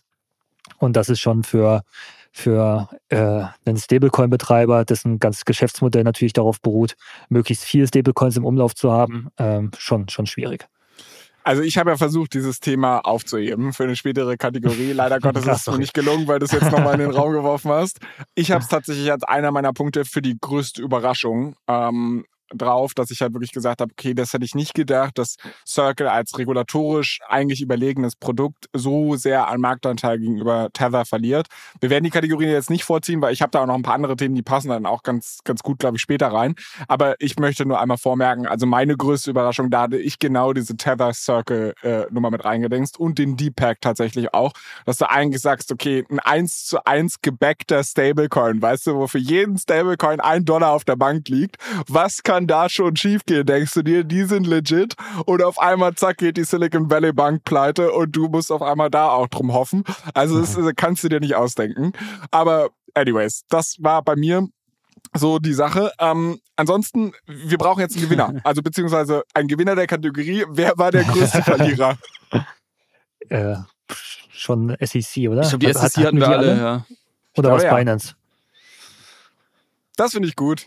Ja. Ähm, weil Julius zu deinem Sideline Money, da kommen wir auch nochmal drauf zu sprechen. Also dementsprechend äh, würde ich sagen, da musst du nicht mit begnügen. Ich lock die SEC als Verlierer. Ich finde es interessant. Und das ich, ich, frage mich, wie viele Kategorien Flu noch irgendwo in der Hinter heimlich eine Hinterhand hat. Irgendwie bei jedem zweiten Thema hat er sich das noch irgendwo aufgespart. Also ich bin, bin sehr gespannt, ähm, was du. Was naja, aber das sind jetzt, das sind eigentlich nur zwei Themen. Also es ist einmal dieses dein Sideline Money, das habe ich bloß schon also, zweimal okay. gesagt. Und wir haben halt Tether USDC. Das ist das zweite Thema und das habe ich jetzt auch schon zweimal gesagt. Also es kommt dir alles ein bisschen mehr vor, aber ich glaube, das ist einfach das Hefeweizen in deinem Kopf. Ähm, okay, anyways, äh, lasst uns weitermachen. Nächste Kategorie und die schließt eigentlich ganz gut an die an, die wir gerade hatten. Äh, die ja denkwürdigsten Hacks dieses Jahres. Ähm, da, Max, ne, du hattest gerade schon Ledger angesprochen. Ich glaube, die müssen wir auf die Liste packen. Die habe ich ganz oben wiederum drauf gehabt. So halt in der Sache, dass, weil auch wenn ich glaube, dass in weiß nicht, einem Jahr die Nummer vergessen ist, wenn nichts weiteres passiert, hat mich das schon irgendwie zum Überlegen, und das ist der nächste Punkt, ich hatte vorhin schon gesagt, eine Dezentralisierung eigentlich Verlierer in der Kryptowelt. Da hat man mal kurz gesehen, dass zack, boom, ein, ein Softwarefehler, ein Hack kann mal kurz die komplette DeFi-Welt für zwei Stunden lahmlegen. Wie dezentralisiert ist die ganze Nummer eigentlich? Das war einer der Gründe, warum ich die Dezentralisierung auch als Verlierer aufgeschrieben hatte. Und deshalb denkwürdig in der Hinsicht, dass gar nicht mal so sehr auf die Marke Ledger, aber halt, was das eigentlich bedeutet. Da musste ich viel drüber nachdenken. Und dann kam mir als zweites ein äh, Hack in den, in den Sinn. Und das war einfach, weil es eine gute Geschichte war, äh, war die ganze Nummer rund um Curve, was ja so ein Exploit-Hack war. Ähm, Curve äh, seines Zeichens, glaube ich, ist eine reine Exchange für Stablecoins, oder? Nee, oder? Ja. Ja, okay. Ähm, Und da war es halt irgendwie so ein bisschen die Nummer, die sind unter Druck geraten, weil irgendjemand das exploited hat. Und dann hat sich herausgestellt, dass der Gründer, also der Coin ist abgeschmiert und im Endeffekt hat sich herausgestellt, dass der Gründer einen Großteil seiner Kryptoassets im echten Leben beliehen hatte, um es in Immobilien zu stecken. Und es, das war die Folge, die wir meinem Geburtstag aufgenommen haben, Julius, deshalb blieb mir die noch in Erinnerung. Und ich, ich fand es einfach geil, also hört die Folge vom 5. August, ähm, es, äh, es ist der Knaller, sich einfach diesen Hack nochmal anzuhören ähm, ich fand's lustig. Aber natürlich auch ein bisschen traurig, aber äh, grundsätzlich lustig, weil halt da primär eine Person irgendwie gefühlt gelitten hat und dann halt so ein, so ein Gefüge kam, wie wir, äh, wir drücken das jetzt weiter und so weiter und so fort. Deshalb einfach aus Medienmacherperspektive habe ich das bei mir ganz oben. Und das sind tatsächlich meine zwei Hacks im Vergleich zum letzten Jahr gar nicht mal so eine lange Liste, was ich irgendwie einigermaßen erfreulich finde. Ich habe nur einen tatsächlich äh, ich glaube, ich habe die Kategorie, die Kategorie bei mir auch als Most Memorable Hack äh, in meinem äh, in meinem Verlauf stehen. Und da gibt's für mich leider nur einen, das ist mein eigener. äh, wir haben es fast schon wieder vergessen, weil es war Anfang Januar, also es ist fast schon wieder ein Jährchen her. Ähm, äh, vergessen habe ich es dann aber doch nicht. Äh, vor allem nicht, weil es mir, weil es das allererste Mal war, dass mir das passiert ist. Ähm, deshalb wird es mir, glaube ich, auch noch ewig in Erinnerung bleiben. Ähm, und einfach auch da eine Erinnerung, dass man ja immer alles doppelt und dreifach aufpassen muss, äh, was für Links man klickt, nicht irgendwie im Halbschlaf morgens oder spät abends ähm, noch versuchen, irgendwelche NFTs zu minden oder irgendwas zu claimen. Ähm, ja, ich glaube, bei mir der Vorteil, dass ich dass es, dass das irgendwie okay war von, sag ich mal, vom ökonomischen Schaden. Es war spannender eher dieser, ähm, dieser Knacks oder, oder ähm, psychologische Schaden. Ähm, so, ich, ich, alles, worauf ich auf Twitter klicke, checke ich irgendwie doppelt und dreifach und bin irgendwie super vorsichtig geworden. Ähm, das ist ganz interessant. Ähm, aber ja, das für mich äh, leider der most memorable Hack aus diesem Jahr. Mhm. Ich finde es ich find's ganz witzig, dass du gesagt hast, der ökonomische Schaden war verkraftbar. Du hast in der letzten Folge tatsächlich zum allerersten Mal gesagt, wie viel Money es war. Ähm, also jeder, jeder, der den das interessiert, der kann ja die Folge vom letzten Mal noch hören und dann gucken, was für Julius ein verkraftbarer Schaden ist. äh, weil bei mir würde das schon sehr wehtun, aber äh, äh, das an dieser Stelle, also ich glaube, die, diese, den Top-Pick kann man dir fast gar nicht nehmen, dass das halt wirklich das der, darf der, aber nicht, das darf nicht der Gewinner werden. eigentlich müsste es, eigentlich müsste es. Aber Max, vielleicht hast du ja noch irgendwas, was das toppen kann. Nee, ich war auch bei, bei dem Curve-Exploit. Ähm, einfach weil es auch so ein, so ein Krimi über mehrere Tage war. Es war ja dann so, also du hast es schon sehr gut erklärt, wie da Pools quasi ähm, angegriffen wurden, über 70 Millionen Dollar äh, entnommen worden und daraufhin halt dieser, der Curve-Token unter Druck geraten ist und, und der, der Gründer ähm, aber diesen Curve-Token als Sicherheit hinterlegt hatte in diversen äh, Landing-Protokollen. Äh, Sicherheiten, die er aber quasi nicht bedienen konnte aufgrund dessen, was du auch erzählt hast. Und dann kamen so die schönen Bilder von, von, seinen, von seinem Anwesen da auf Austra in Australien oder, oder wo das war. Äh, das war alles sehr, sehr interessant. Ähm, aber es war natürlich trotzdem irgendwie auch gewissermaßen dramatisch, weil es äh, zu einem großen, größeren Domino-Day hätte führen können ähm, für, für die Landing-Protokolle, ähm, wo wir dann auch gesehen haben, dass in dem Moment, wo das publik wurde und die Leute verstanden haben, oh, da gibt es irgendwie jetzt noch äh, größere Schäden, die jetzt einen Aave beispielsweise oder, oder einen Frax äh, dadurch irgendwie erleiden könnten, ähm, die sehr viel Liquidität aus diesen Protokollen gezogen haben und, und so fast wie, wie eine Art Bankrun hätten, hätten auslösen können, der das DeFi-Ökosystem halt ordentlich hätte schaden können. Ähm, Gott sei Dank ist dann irgendwie alles gut verlaufen, weil dann sind so sehr schillernde Persönlichkeiten irgendwie dem, dem Curve-Gründer zu, zur Hilfe geeilt oder vermeintlich zur Hilfe geeilt und haben dann irgendwelche OTC-Deals äh, mit ihm abgeschlossen, damit er wiederum ein bisschen Liquid hatte, um, um diese Lohnzeit äh, zurückzuzahlen. Aber das war in den zwei, drei Tagen schon ziemlich dramatisch und es hätte auch schiefgehen können, was, was DeFi angeht. Ja, absolut. Okay, dann würde ich sagen, haben wir ja da eigentlich Einigkeit und können Julius da auch die Schmach ersparen, dass äh, sein Hack tatsächlich der Sieger dieser Kategorie wird. Dementsprechend ist es der arme Kerl vom Curve-Protokoll.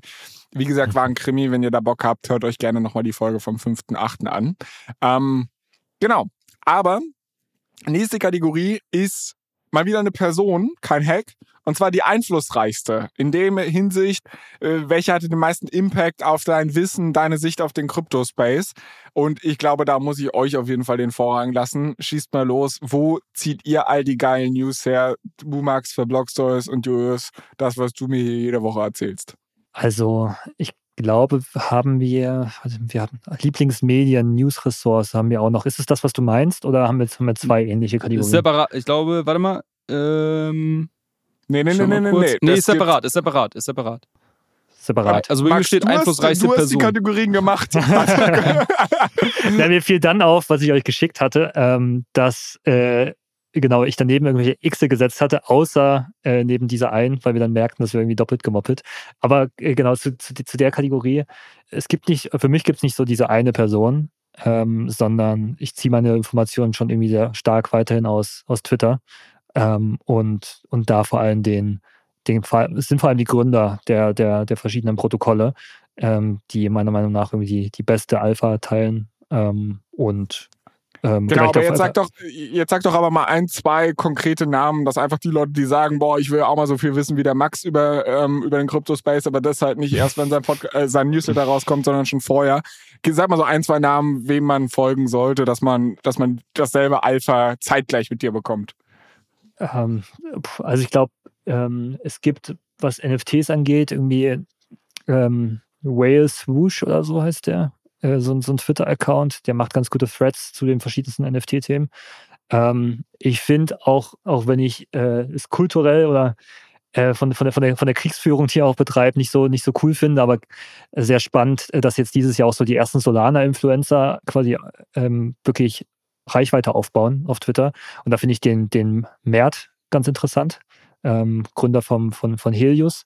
Der ist zumindest am lautstärksten, was, was Solana angeht, äh, sehr, sehr, sehr stark auch am, am Kritisieren anderer Protokolle. Das muss man immer so ein bisschen ausblenden, aber alles, was er quasi über Solana ähm, schreibt, das ist immer top-notch und, und sehr zu empfehlen. Jetzt muss ich die wahrscheinlich auch enttäuschen, Flo, weil ich habe es ähnlich wie Max äh, gemacht und ich habe für mich habe ich auch aufgeschrieben Crypto-Twitter, weil also wirklich das so als so eine so eine so eine Bubble oder so eine so eine Gruppe an, an Leuten, was mich einfach dieses Jahr wieder so fasziniert hat, ist wie viel Wissen Insights, wirklich gute Recherchen, teilweise auch sehr stark wirklich mit, mit irgendwie anhand von, von Daten gestützt, die Leute dort quasi for free teilen. Und das kann sein, dass das Leute irgendwie auf Twitter selber machen. Das kann sein, dass sie das irgendwie in irgendwelchen Newsletter-Formaten, in irgendwelchen Podcasts oder sonst was machen. Aber diese, diese Crypto-Twitter-Bubble ist halt unglaublich ja, es ist einfach unglaublich interessant. Man, man, man lernt irgendwie immer wieder was Neues da, dazu.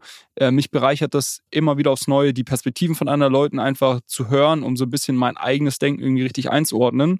Ähm, ich kann auch gleich noch ein paar Namen nennen, um, um, dein, um Flo auch happy zu machen. Aber äh, das, ja, es ist, ist wirklich toll. Ich glaube, man muss dann einen man muss da einen sehr guten ähm, Filter für sich selber entwickeln, was irgendwie Neues ist und was wirklich ja irgendwo Qualität ist. Mm, Das ist auch so ein bisschen Trial and Error. Und ich mache das meistens so, dass ich wirklich die Timeline der Leute weit zurück scroll und schaue, okay, was haben die denn sonst so von sich gegeben, was haben die denn vor einem Jahr von sich gegeben, ähm, weil oftmals kann man das ja erst im Nachhinein einordnen, ob das irgendwo ähm, gute Takes waren oder ob das einfach noch heiße Luft war. Das ist für mich so eine Möglichkeit. Ich weiß, das ist jetzt nicht die Möglichkeit, die, die super skaliert, aber für mich, äh, ich würde auch gar nicht sagen, das Ziel, dass das Ziel sein sollte, da irgendwie tausenden Leuten zu folgen, sondern eher mal irgendwie, ja, sich einige äh, Profile anzuschauen, wieder viel auch rauszufiltern. Also ich, ich entfolge auch Leuten ähm, ständig wieder. Ähm, und das ist so ein bisschen mein Housekeeping, was ich irgendwie mache, um so ein bisschen zu versuchen, ähm, ja, dass, dass, sag ich mal, die Gedanken der Leute, die ich mir anhöre, äh, von, von sehr, sehr ich finde, schlauen Leuten sind, die mich irgendwie in meinem eigenen Blick auf den Markt, sei es jetzt irgendwie was irgendwie Technologietrends angeht oder sei es irgendwie was jetzt vielleicht eher so Marktsentiment, Investments angeht, die, mich da bereichern. Ähm, ein Namen, den ich auf jeden Fall nennen möchte, den ich immer sehr, sehr gut finde, ist der Chris Beninsky, ähm, Gründer von Placeholder, ist auch ein, ein, ein großer VC. Ähm, jemand, der auch interessant ist, der, glaube ich, ein bisschen mehr polarisiert, ist Arthur Hayes, über den haben wir auch schon mal hier gesprochen, Flo, ähm, aber ist trotzdem auch Kenne ich sogar. Genau, äh, ist, ist glaube ich, trotzdem interessant. Und wen ich neben Crypto-Twitter nochmal wirklich ähm, auch aufgeführt habe bei mir auf der Liste, ist Multicoin Capital. Das ist der Crypto-Hedge-Fund oder VC, den Max von auch genannt hat. Ähm, die wirklich sehr gute Blogartikel ähm, schreiben, die eine eigene Konferenz dieses Jahr gemacht haben und auch die, die Videos sind auf YouTube von den Mitschnitten der, der ähm, Vorträge dort. Ähm, und was ich bei denen mag, ist, dass die so ein bisschen kontroversere Takes auch haben. Also das ist, war oftmals äh, fallen gerade so bei den Investoren, ist das so ein Einheitsbrei. Also alle finden halt irgendwie das gerade heiß oder alle finden das Thema cool. Ähm, aber was ich bei denen mag, ist, dass sie so ein bisschen äh, kontroversere Takes einfach haben und wirklich ihre eigenen, ihren eigenen Ideen kommen. Ich unterschreibe nicht alle die Ideen. Ich finde auch einen Teil davon sehe ich anders, aber äh, ich finde das einfach mal erfrischend, ähm, das zu hören, wenn Leute sich nicht diesem, diesem Gruppenzwang irgendwie unterordnen, sondern wirklich einfach auch zu, zu dem, was sie denken, irgendwo auch stehen und natürlich dann auch Gefahr laufen, dass sie quasi damit falsch liegen.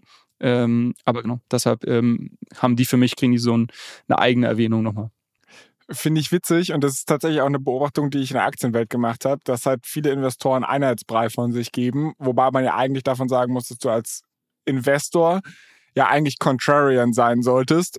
Und eigentlich sollte man da super diverse Meinungen haben, aber leider Gottes ist die Realität eine andere.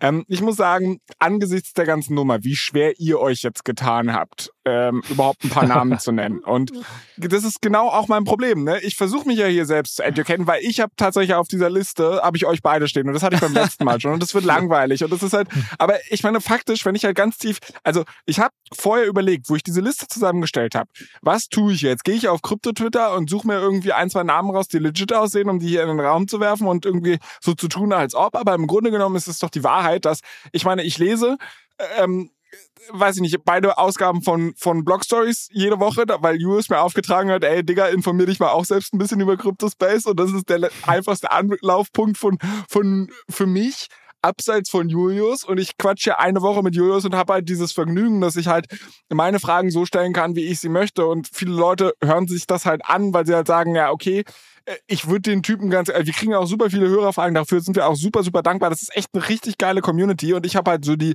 das Glück, hier einfach meinen mein Senf dazugeben zu können und mitdiskutieren zu können und das macht sehr, sehr viel Spaß. Nichtsdestotrotz bräuchte ich aber einen Anlaufpunkt und ich habe dann irgendwann schon mal angefangen, okay, ich kann nicht nur Blog Stories und Milk Road lesen, ich muss vielleicht auch mal ein bisschen was anderes machen, dann gehe ich in so The Blog oder was weiß ich, irgendwelche solche Informationsmedien und das überschneidet sich halt auch ein bisschen mit dem, was ich, äh, was wir hinten noch in der Kategorie haben. Sorry, Julius, dass ich es schon wieder angeteasert habe, dass es später noch eine Kategorie gibt. ähm, nichtsdestotrotz, lange Rede, kurzer Sinn. Was ich, glaube ich, super sinnvoll finden würde. Ihr erzählt die ganze Zeit, dass Krypto, Twitter, letztes Jahr war es eure Top-Kategorie, dieses Jahr ist es eure Top-Kategorie. Könnt ihr euch vielleicht irgendwie mal einen Tag gemeinsam hinsetzen? Ich meine, Julius, wir haben den Alles Coin Twitter-Account, eine Liste Krypto-Twit zu machen, wo ihr einfach mal eure besten Namen reinwerft. Ihr stimmt euch einmal ab, macht die Liste public, sodass die Leute, die halt Bock haben, können auch diese Liste abonnieren und wir machen uns das zur Aufgabe, einmal im Quartal drüber zu gehen und zu sagen, wer ist nicht mehr relevant, den sortieren wir aus, damit ich auch ein bisschen auf dem Laufenden bleiben kann und unsere Hörer und Leser bei Blogstories das vielleicht auch machen können. Können wir gerne machen. Also finde ich einen guten Vorschlag. Ähm, ich, ich glaube, das letzte, was du gesagt hast, ist wichtig. Man muss das tatsächlich up to date halten, weil bei mir ist das echt so ein, das ist so ein Karussell. Also da fliegen wieder Leute raus, dann kommen wieder neue Leute rein und ähm, ich glaube, es gibt wirklich wenig Leute, die, denen ich jetzt schon seit vielen Jahren folge und deren Meinung und Analysen trotzdem nach wie vor immer schätze. Ähm, der, der Chris Beninsky wäre zum Beispiel einer äh, dieser, aber ähm, genau, also können wir gern machen. Äh, lass uns das als Hausaufgabe mal mitnehmen und dann ist vielleicht dieses Crypto-Twitter nicht mehr ganz so nebulös und äh, etwas greifbarer. Finde ich cool. Und dann einigen wir uns jetzt einfach darauf, dass die Gewinner in dieser Kategorie sind Julius und Max, weil ich das jetzt so festgelegt habe, machen wir weiter mit der nächsten Kategorie. Und zwar, und jetzt wird's interessant. Dein bester und schlechtester Trade des Jahres. Ich habe jetzt gerade sehr langen Monolog gehalten, deshalb würde ich mich an der Stelle als erstes zurückhalten, obwohl ich Sorge habe, dass mir Julius schon wieder einen Punkt wegnehmen wird, den ich eigentlich auch machen wollte. Aber äh, legt bitte mal los. Wer von euch möchte anfangen? Ich glaube, ich trade hier am meisten von uns. Von daher äh, fange ich, fang ich gerne mal, fang gern mal an. Ähm, also ich glaube, der best, beste Trade, ähm, also der beste Trade grundsätzlich, ich habe das vorhin schon als Verlierer des Jahres genannt, ist in, in diesem Jahr, glaube ich, investiert gewesen zu sein, grundsätzlich. Ich glaube, das ähm, kann man so festhalten. Was für mich persönlich im Nachhinein, glaube ich, ein, ein guter Trade war, war sicherlich ein signifikanten Teil meiner ETH und BTC Holdings auch in Solana zu shiften. Äh, hat sich, glaube ich, ausgezahlt. Ähm, ich habe damit schon. Wann hast du das gemacht? Äh, ich habe schon im Dezember letzten Jahr, oder nee, ich habe Post FTX, also schon im November und dann im Dezember angefangen und dann im Q2 dieses Jahr nochmal ähm, Double Down quasi gemacht. Ähm, also so. Jetzt wissen wir, warum der, der Hack für dich nicht erwähnenswert war. Vom äh, Schaden her. nee, aber ich glaube, genau, also da einfach so ein bisschen, ich war ja wirklich nie und ich glaube, das äh, für mich auch ein interessantes Learning. Also zum Beispiel so im 2021 Cycle, ich habe Solana nicht wirklich verstanden und ich fand irgendwie die, die Fanboys oder so die Crowd da drumherum war sehr laut und irgendwie sehr, ähm, so dieses, äh, ähm, ja, ich habe jetzt irgendwie schnell Geld gemacht, so viele Leute und das hat bei mir dazu geführt, dass ich da irgendwie nicht genauer hingeschaut habe. Und ich habe mir dann letztes Jahr, als irgendwie Post-FTX, als das irgendwie alles so totgesagt wurde, habe ich mir dann die Zeit genommen, da ein bisschen genauer reinzuschauen und auch ehrlicherweise auch äh, na, Credits an Leuten, wie zum Beispiel Flo Liz von Staking Facilities, ähm, die da einfach sehr tief drinstecken, auch auf einer technischen Seite und mir gesagt haben, nee, nee, das ist quasi, das hat schon seine Berechtigung. Ähm, und ich glaube, das, das ähm, ist auch so ein ganz interessantes Learning, dass man sich nur, weil man irgendwie die Community oder die Leute, die vielleicht sich in so einem Ökosystem ähm, aufhalten, vielleicht nicht so gut findet initial, sollte man deshalb vielleicht sich trotzdem auch äh, technisch tiefer damit beschäftigen. Das habe ich 2021 nicht gemacht, aber Gott sei Dank dann noch rechtzeitig letztes Jahr getan. Ähm, dann habe ich noch aufgeschrieben, äh, als schlechtester Trade ähm, habe ich zwei Sachen. Äh, ich fange mal mit Bonk an, weil das so ein bisschen an Solana anschließt. Ich war ja auf der ähm, Solana Breakpoint-Konferenz in Amsterdam und bin da eigentlich weggefahren mit so einem Bauchgefühl, dass Bonk einfach eine super geile Community-Arbeit macht und äh, einfach so ein richtig, richtig cooler Meme-Coin ist, der auch mehr ist als irgendwie nur ein, ein Meme ohne was dahinter, sondern einfach wirklich tief verwurzelt ist in dieser Community. Und eigentlich wäre für mich der logische nächste Schritt gewesen, dadurch, dass ich eh bullish bin auf das Ökosystem, dann auch, sage ich mal, ähm, Bonk als irgendwie einen Leverage Solana Trade äh, zu machen. Ähm, den habe ich dann allerdings nicht gemacht, sondern erst sehr, sehr spät ähm, gemacht. Ich immer noch immer noch ein super profitabler Trade, aber hätte, hätte, hätte viel, viel mehr sein können. Äh, von daher, dem war ich so ein bisschen hinterher. Äh, und das zweite ist, glaube ich, ein Teil der Airdrops zu früh zu verkauft zu haben. Und das ist jetzt so ein bisschen kein wirklich schlechter Trade, weil man sollte sich, glaube ich, über äh, Airdrops nicht beschweren. Aber ich habe zum Beispiel die Hälfte meines Celestia Airdrops äh, verkauft relativ früh. Die andere Hälfte habe hab ich gestaked. Da bin ich natürlich jetzt sehr froh drüber. Aber ähm, ja, das glaube ich wäre besser gewesen, das äh, direkt zu, äh, durchzuhalten. Äh, Gleiche kann man, glaube ich, über Jito sagen. Und ähm, das für mich auch so ein, so ein Learning, weil es ist auch so ein bisschen ein Paradigmenwechsel. Bislang war es oft die beste Strategie, Airdrops kurz nach Launch zu verkaufen. Flo, du erinnerst dich, da haben wir mal zu diskutiert ähm, beim, im, beim Arbitrum Airdrop. Ähm, und jetzt im Q4 war es tatsächlich andersrum, dass teilweise diese Airdrops post-Launch nochmal einen, einen wahnsinnigen oder die Tokens und Protokolle, die dahinter stehen, einen wahnsinnigen Run gesehen haben. Und vielleicht muss man das im nächsten Jahr ein bisschen differenzierter betrachten und ähm, die Sachen, auf die man High Conviction hat, dann auch länger halten. Ich würde mich tatsächlich direkt mal einreihen, weil es passt eigentlich sehr, sehr gut zu meinen Trading-Erfahrungen. Ähm, nämlich alles das, was du gesagt hast, würde ich zu 100 Prozent unterschreiben. Also ich fange mal bei der Airdrop-Nummer an. Das habe ich als allererstes auch als meinen schlechtesten Trade eigentlich drauf gehabt, weil ich meine, ich habe jetzt einmal bei einem größeren Airdrop mitmachen dürfen und das war bei Arbitrum und habe ich mich natürlich auch gefreut und ich weiß noch, wie wir das damals diskutiert haben, was ich jetzt damit mache und ich habe mich dann dafür entschieden, also du meintest ja damals noch zu mir, mir, hey, du glaubst langfristig ans Ökosystem und du wirst, ähm, du wirst deinen Teil zum Beispiel halten. Und ich habe dann quasi so gemacht, boah, ich habe echt keine Ahnung, weil ich hatte ja keine Meinung zu. Und dann habe ich mir gedacht, okay, machst du 50-50, 50 Prozent verkaufst du und 50 Prozent behältst du. Und dann kannst du in beide Seiten sagen, oh, du hast eine, eine ordentliche Entscheidung getroffen. Rückblickend betrachtet bereue ich das sehr, auch wenn der Arbitrum-Kurs seitdem, also ich habe sogar, glaube ich, ein bisschen Plus in der Hinsicht gemacht, weil der Arbitrum-Token in der Hinsicht runtergegangen ist und ich damit sogar ein bisschen profitabler bin. Warum bereue ich diese Sache trotzdem? weil ich es aus den falschen Gründen getan habe. Das war irgendwie auch so ein, ja, dann informier dich halt über die Scheiße, was du machst und mach nicht irgendwas. Weil was mich dann halt auch mega genervt hat, ist halt auch diese ganze Steuerthematik. Also wenn du halt einfach ein Jahr gewartet hättest, dann hast du das ganze Ding kostenlos. Äh, und da muss man auch dazu sagen, man sollte nicht aus steuerlichen Gründen Trading-Entscheidungen treffen, weil da haben sich auch schon Leute ein Grab mitgeschaufelt. Aber trotzdem war halt diese ganze, diese gut, ich, ich schieb's mal darauf. Also der Arbitrum Airdrop war einerseits mein bester Trade in dieser Hinsicht, weil es einfach unendlich viel Rendite war, weil du hast nichts mitgemacht. Und ich muss ja dazu sagen, ich habe mich dafür qualifiziert, weil ich im letzten Jahr auf GMX rumgespielt habe, was sich auch sehr gut für mich entwickelt hat in der Hinsicht. Und da bin ich irgendwie super happy, dass ich nebenbei das noch mitbekommen habe, ohne dass ich gehofft habe, mich dafür überhaupt zu qualifizieren. Also das, was du ja eigentlich bei einem Airdrop machen solltest. Deshalb irgendwie der beste Trade, aber irgendwie auch der schlechteste, weil ich im Nachhinein sehr traurig darüber bin, wie ich das gemanagt habe. Und dann habe ich aber weiter darüber nachgedacht und habe wirklich gesagt, der allerschlechteste Trade, den ich dieses Jahr wirklich krass bereue, ist halt, und da kommt dieses Sideline Money, was du vorhin angesprochen hast, Julius. Und ich bin eher der Skeptiker hier in diesem Podcast. Aber ich habe zum allerersten Mal in diesem Jahr, glaube ich, in, in auf einmal intuitiv in bestimmten Punkten verstanden, warum Krypto sinnvoll sein kann. Ich glaube immer noch, dass ganz viele Felder krank über, äh, overhyped sind, aber ich glaube, und da werde ich später noch ein Plädoyer zu machen, nur so viel als Sneak Peek, ich glaube halt trotzdem, dass es eine Technologie ist, die hier to stay ist. Und ähm, und dann denke ich mir halt so, okay, ich glaube mittlerweile an bestimmte Technologien und ich verstehe nicht, warum ich nicht diesen ganzen Bärenmarkt stärker ausgenutzt habe und gesagt habe, also Timing the Market ist sowieso immer eine schlechte Strategie und psychologisch habe ich da sowieso alle Fehler gemacht, die man machen kann, weil ich halt einfach super neu in diesem Markt auch unterwegs bin. Aber ich habe mir so gedacht, okay, wir haben über so viele coole Sachen gesprochen, die ich eigentlich cool fand und ich habe nicht verstanden, warum ich da nicht mehr drauf reagiert habe oder gehandelt habe. Und das ist so für mich der schlechteste Trade. Und dann habe ich als letzten Punkt noch ähm, einen Trade von jemand anderem, den ich ja auch gerne mal in den Ring werfen würde, den ich einfach dieses Jahr witzig fand als schlechten Trade. Könnt ihr euch noch an den guten Kollegen Balaji erinnern? Ja, klar. ja. Der hat der, der hat ja eine Million darauf gewettet, dass die, äh, das Bitcoin in 90 Tagen auf über eine Million steigt. War im Endeffekt halt ein, ein sehr crazy Unterfangen, hat auch im Endeffekt niemand geglaubt. Und ich glaube, er hat auf Twitter irgendwie sowas getweetet wie äh, I just burned a million to tell you they are printing billions oder irgendwie sowas.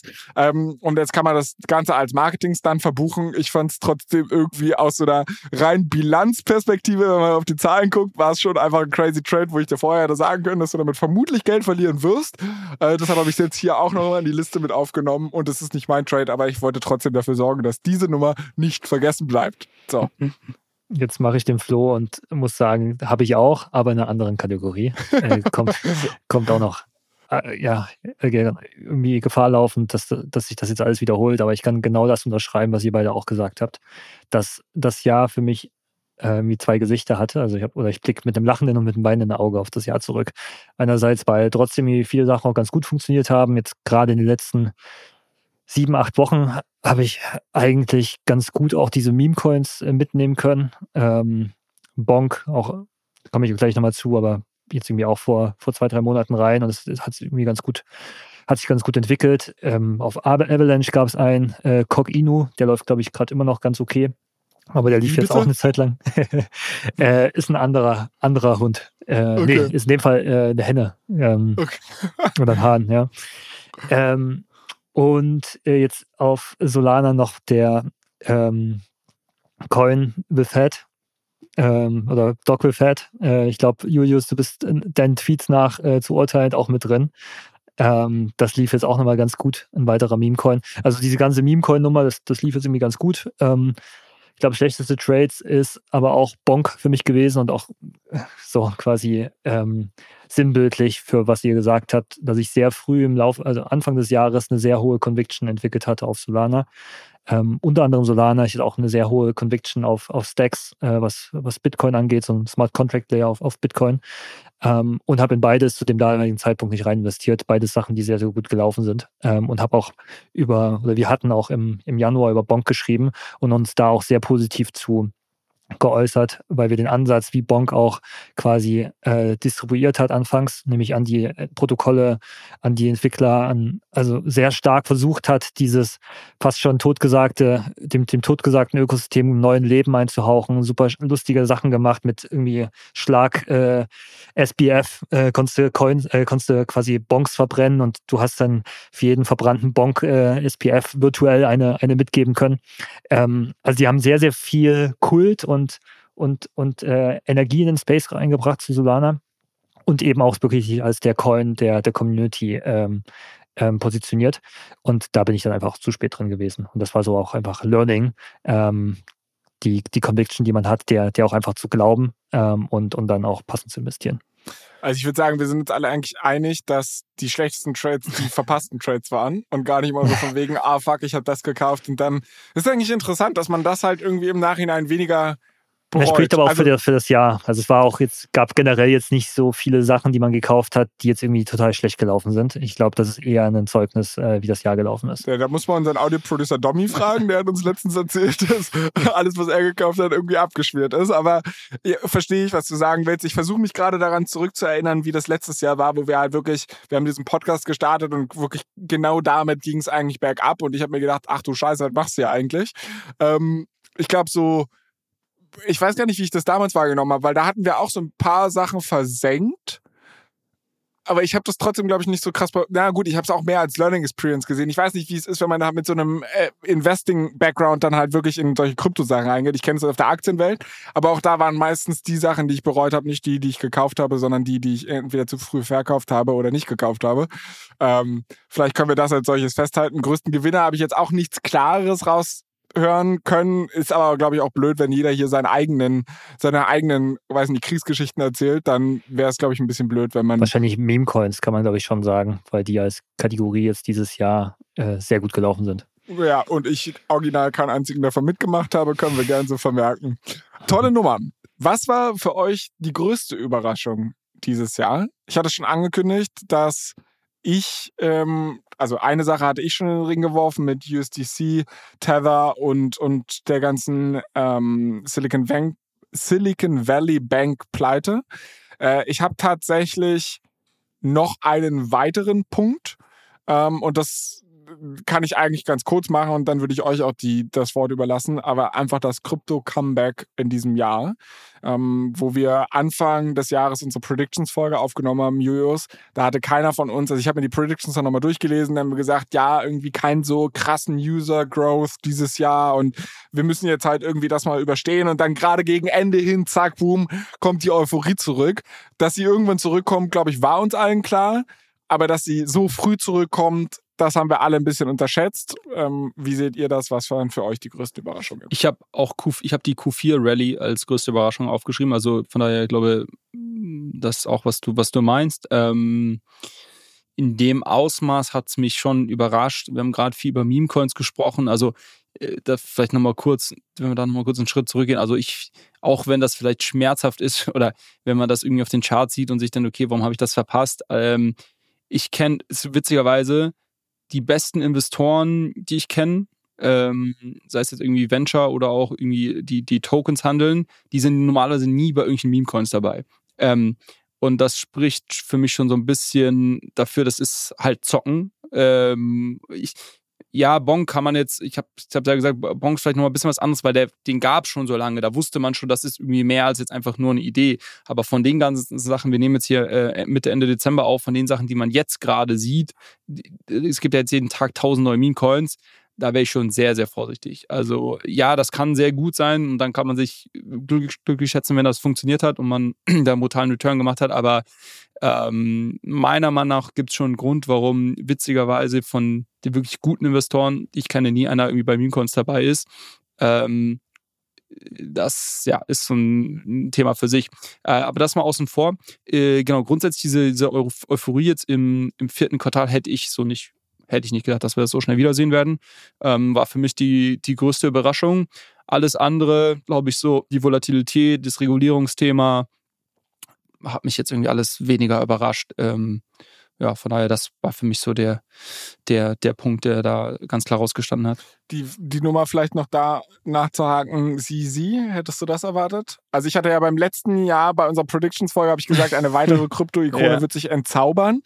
Ich weiß nicht, ob das, ob das so zutrifft, weil sie, sie schon immer so ein bisschen im Schatten stand. Ähm, ich meine, das ist da, naja, wirklich überrascht hat es mich nicht, ehrlicherweise. Also es war ja klar, dass, also dass, dass, da, dass da Binance irgendwie eine Strafe zahlt und sich irgendwie, das ist ja, also wir haben ja in der Folge, als dieses Urteil rausgekommen ist, haben wir darüber gesprochen. Ich habe das ja damals eingeordnet als ein unterm Strich sehr positives Signal, weil ich glaube, es hätte noch viel, viel schlimmer können können für Binance. Ähm, von daher hat es mich jetzt nicht wirklich überrascht, sondern war für mich so ein bisschen eine logische Folge von den Events des letzten Jahres und sag ich mal, äh, dass Binance halt irgendwie das Auge der ähm, SEC und anderer Behörden halt auf sich gezogen hat. Ähm, dann muss man mit den Konsequenzen auch leben. Ähm, von daher, nee, würde ich nicht sagen. Keine große Überraschung. Max, wie sieht es bei dir aus? Was hast du für Überraschungen erlebt dieses Jahr? Äh, ich muss mich jetzt erstmal äh, erholen von der verbalen Backpfeife, die ich gerade noch von Julius bekommen habe, äh, was die Meme-Coins angeht. Aber generell hat er recht. Ähm, äh, ich glaube, ähm, genau, kann sehr, sehr viel schief gehen. Deswegen äh, gut, dass du es nochmal gesagt hast.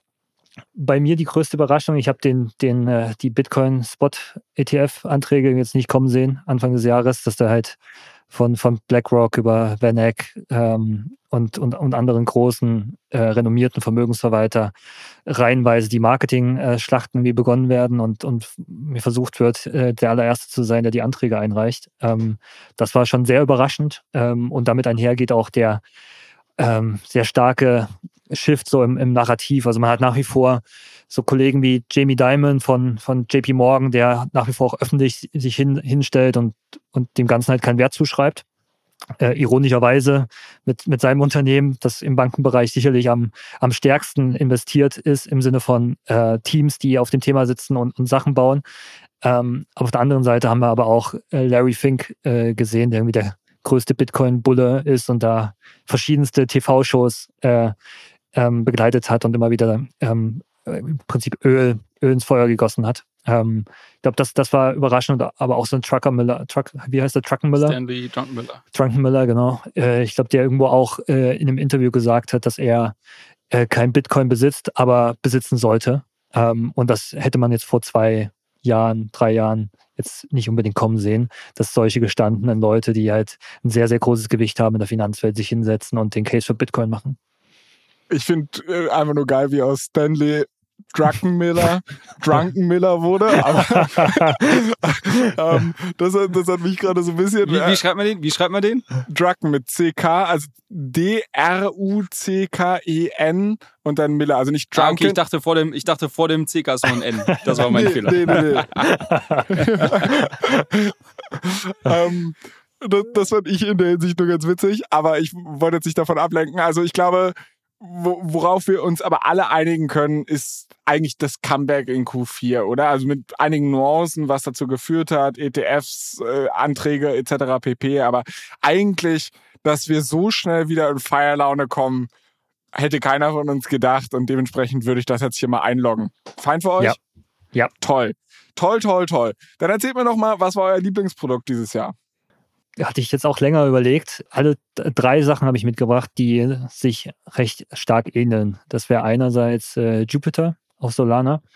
Ähm, wirklich eine sehr, sehr gute DEX-Experience. Ähm, ich glaube, die viele auch ähm, viele, die, die noch keine Berührungspunkte mit Solana hatten und jetzt aber übergegangen sind, äh, um einfach am Airdrop-Farming und so weiter sich zu beteiligen, sehr stark überrascht hat, wie smooth äh, doch, doch teilweise eine Trading-Experience sein kann auf einer Blockchain, wo man eben nicht 20, 30 Dollar zahlt für jeden Swap, ähm, wo du ähm, dezentral ähm, dieses Dollar-Cost-Averaging betreiben kannst und also wirklich ein sehr, sehr cooles Produkt, ähm, was zu Recht jetzt auch sehr, sehr viel Market Share äh, sieht und sehr viel Volumen. Ähm, dann Jumper äh, von, von den Freunden von Li-Fi.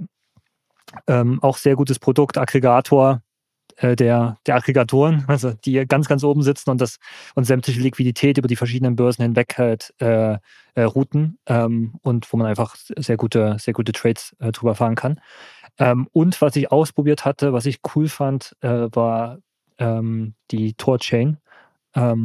Fand ich cool, einfach sehr, also dezentral äh, Bitcoin gegen ETH und so weiter traden zu können. Ähm, genau, das war, ich glaube, das erste Protokoll dieser Art, was es ermöglicht und, und deswegen für mich Produkt auch Kandidat für Produkt des Jahres. Flo, magst du oder soll ich? Weil deine, also deine Sachen glaub, weiß ich ja, das sind ja, ja meine Hausaufgaben. Ja.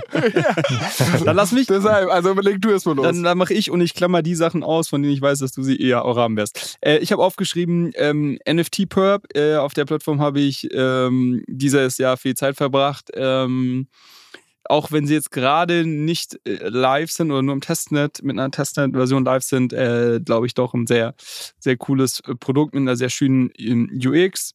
Ähm, dann habe ich aufgeschrieben, und das äh, ist so ein bisschen auch das, was Max gesagt hat. Ich habe gesagt, äh, Solana DeFi äh, grundsätzlich, ich glaube, gerade wenn man aus dem Ethereum-Ökosystem kommt und, sag ich mal, sich über die Jahre mit gewissen Themen wie Transaktionskosten, wie Bridging-Thematiken und, und irgendwie einer schlechten Wallet-UX ähm, angefreundet hat, ist das sehr erfrischend zu sehen, wie äh, smooth so äh, On-Chain äh, ähm, User Experiences auch gebaut werden können. Äh, von daher für mich Solana DeFi grundsätzlich ein, ein, großer Gewinner. Das kann jetzt irgendwie Radium, Jupiter, äh, Zeta Markets, was weiß ich was, äh, alles Mögliche fällt für mich da in die Kategorie rein. Und das dritte ist tatsächlich äh, die Rabby Wallet. Ähm, die ich schon länger auf dem Schirm hatte, aber nicht ausprobiert habe oder ich glaube nur einmal kurz ausprobiert hatte, bis ein äh, Hörer uns darauf hingewiesen hat.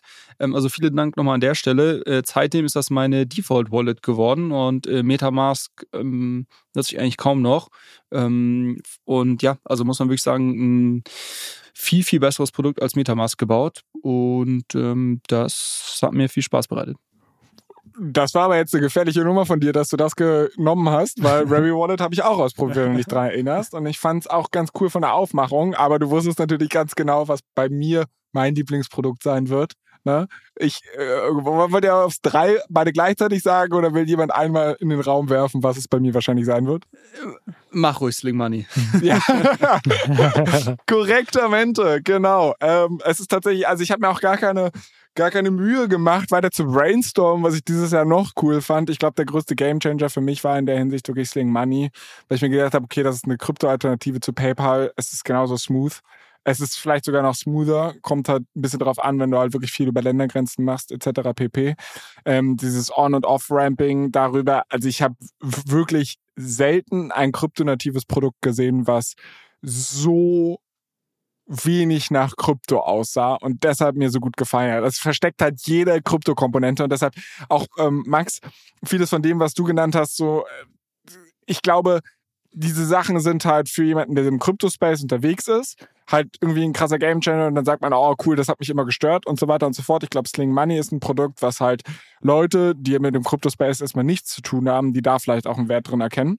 Ähm, und das finde ich halt in der Hinsicht sehr, sehr cool, dass es halt wirklich zu so einer halt wirklich Krypto einfach zugänglicher macht. Und das finde ich eine ganz coole Nummer. Muss ich jetzt aber nicht in die Länge ziehen. Ich habe ja schon 20 Loblieder darüber gesungen. Bin gespannt, wann die gehackt werden und ich dann äh, hier zur Kreuze kriechen muss.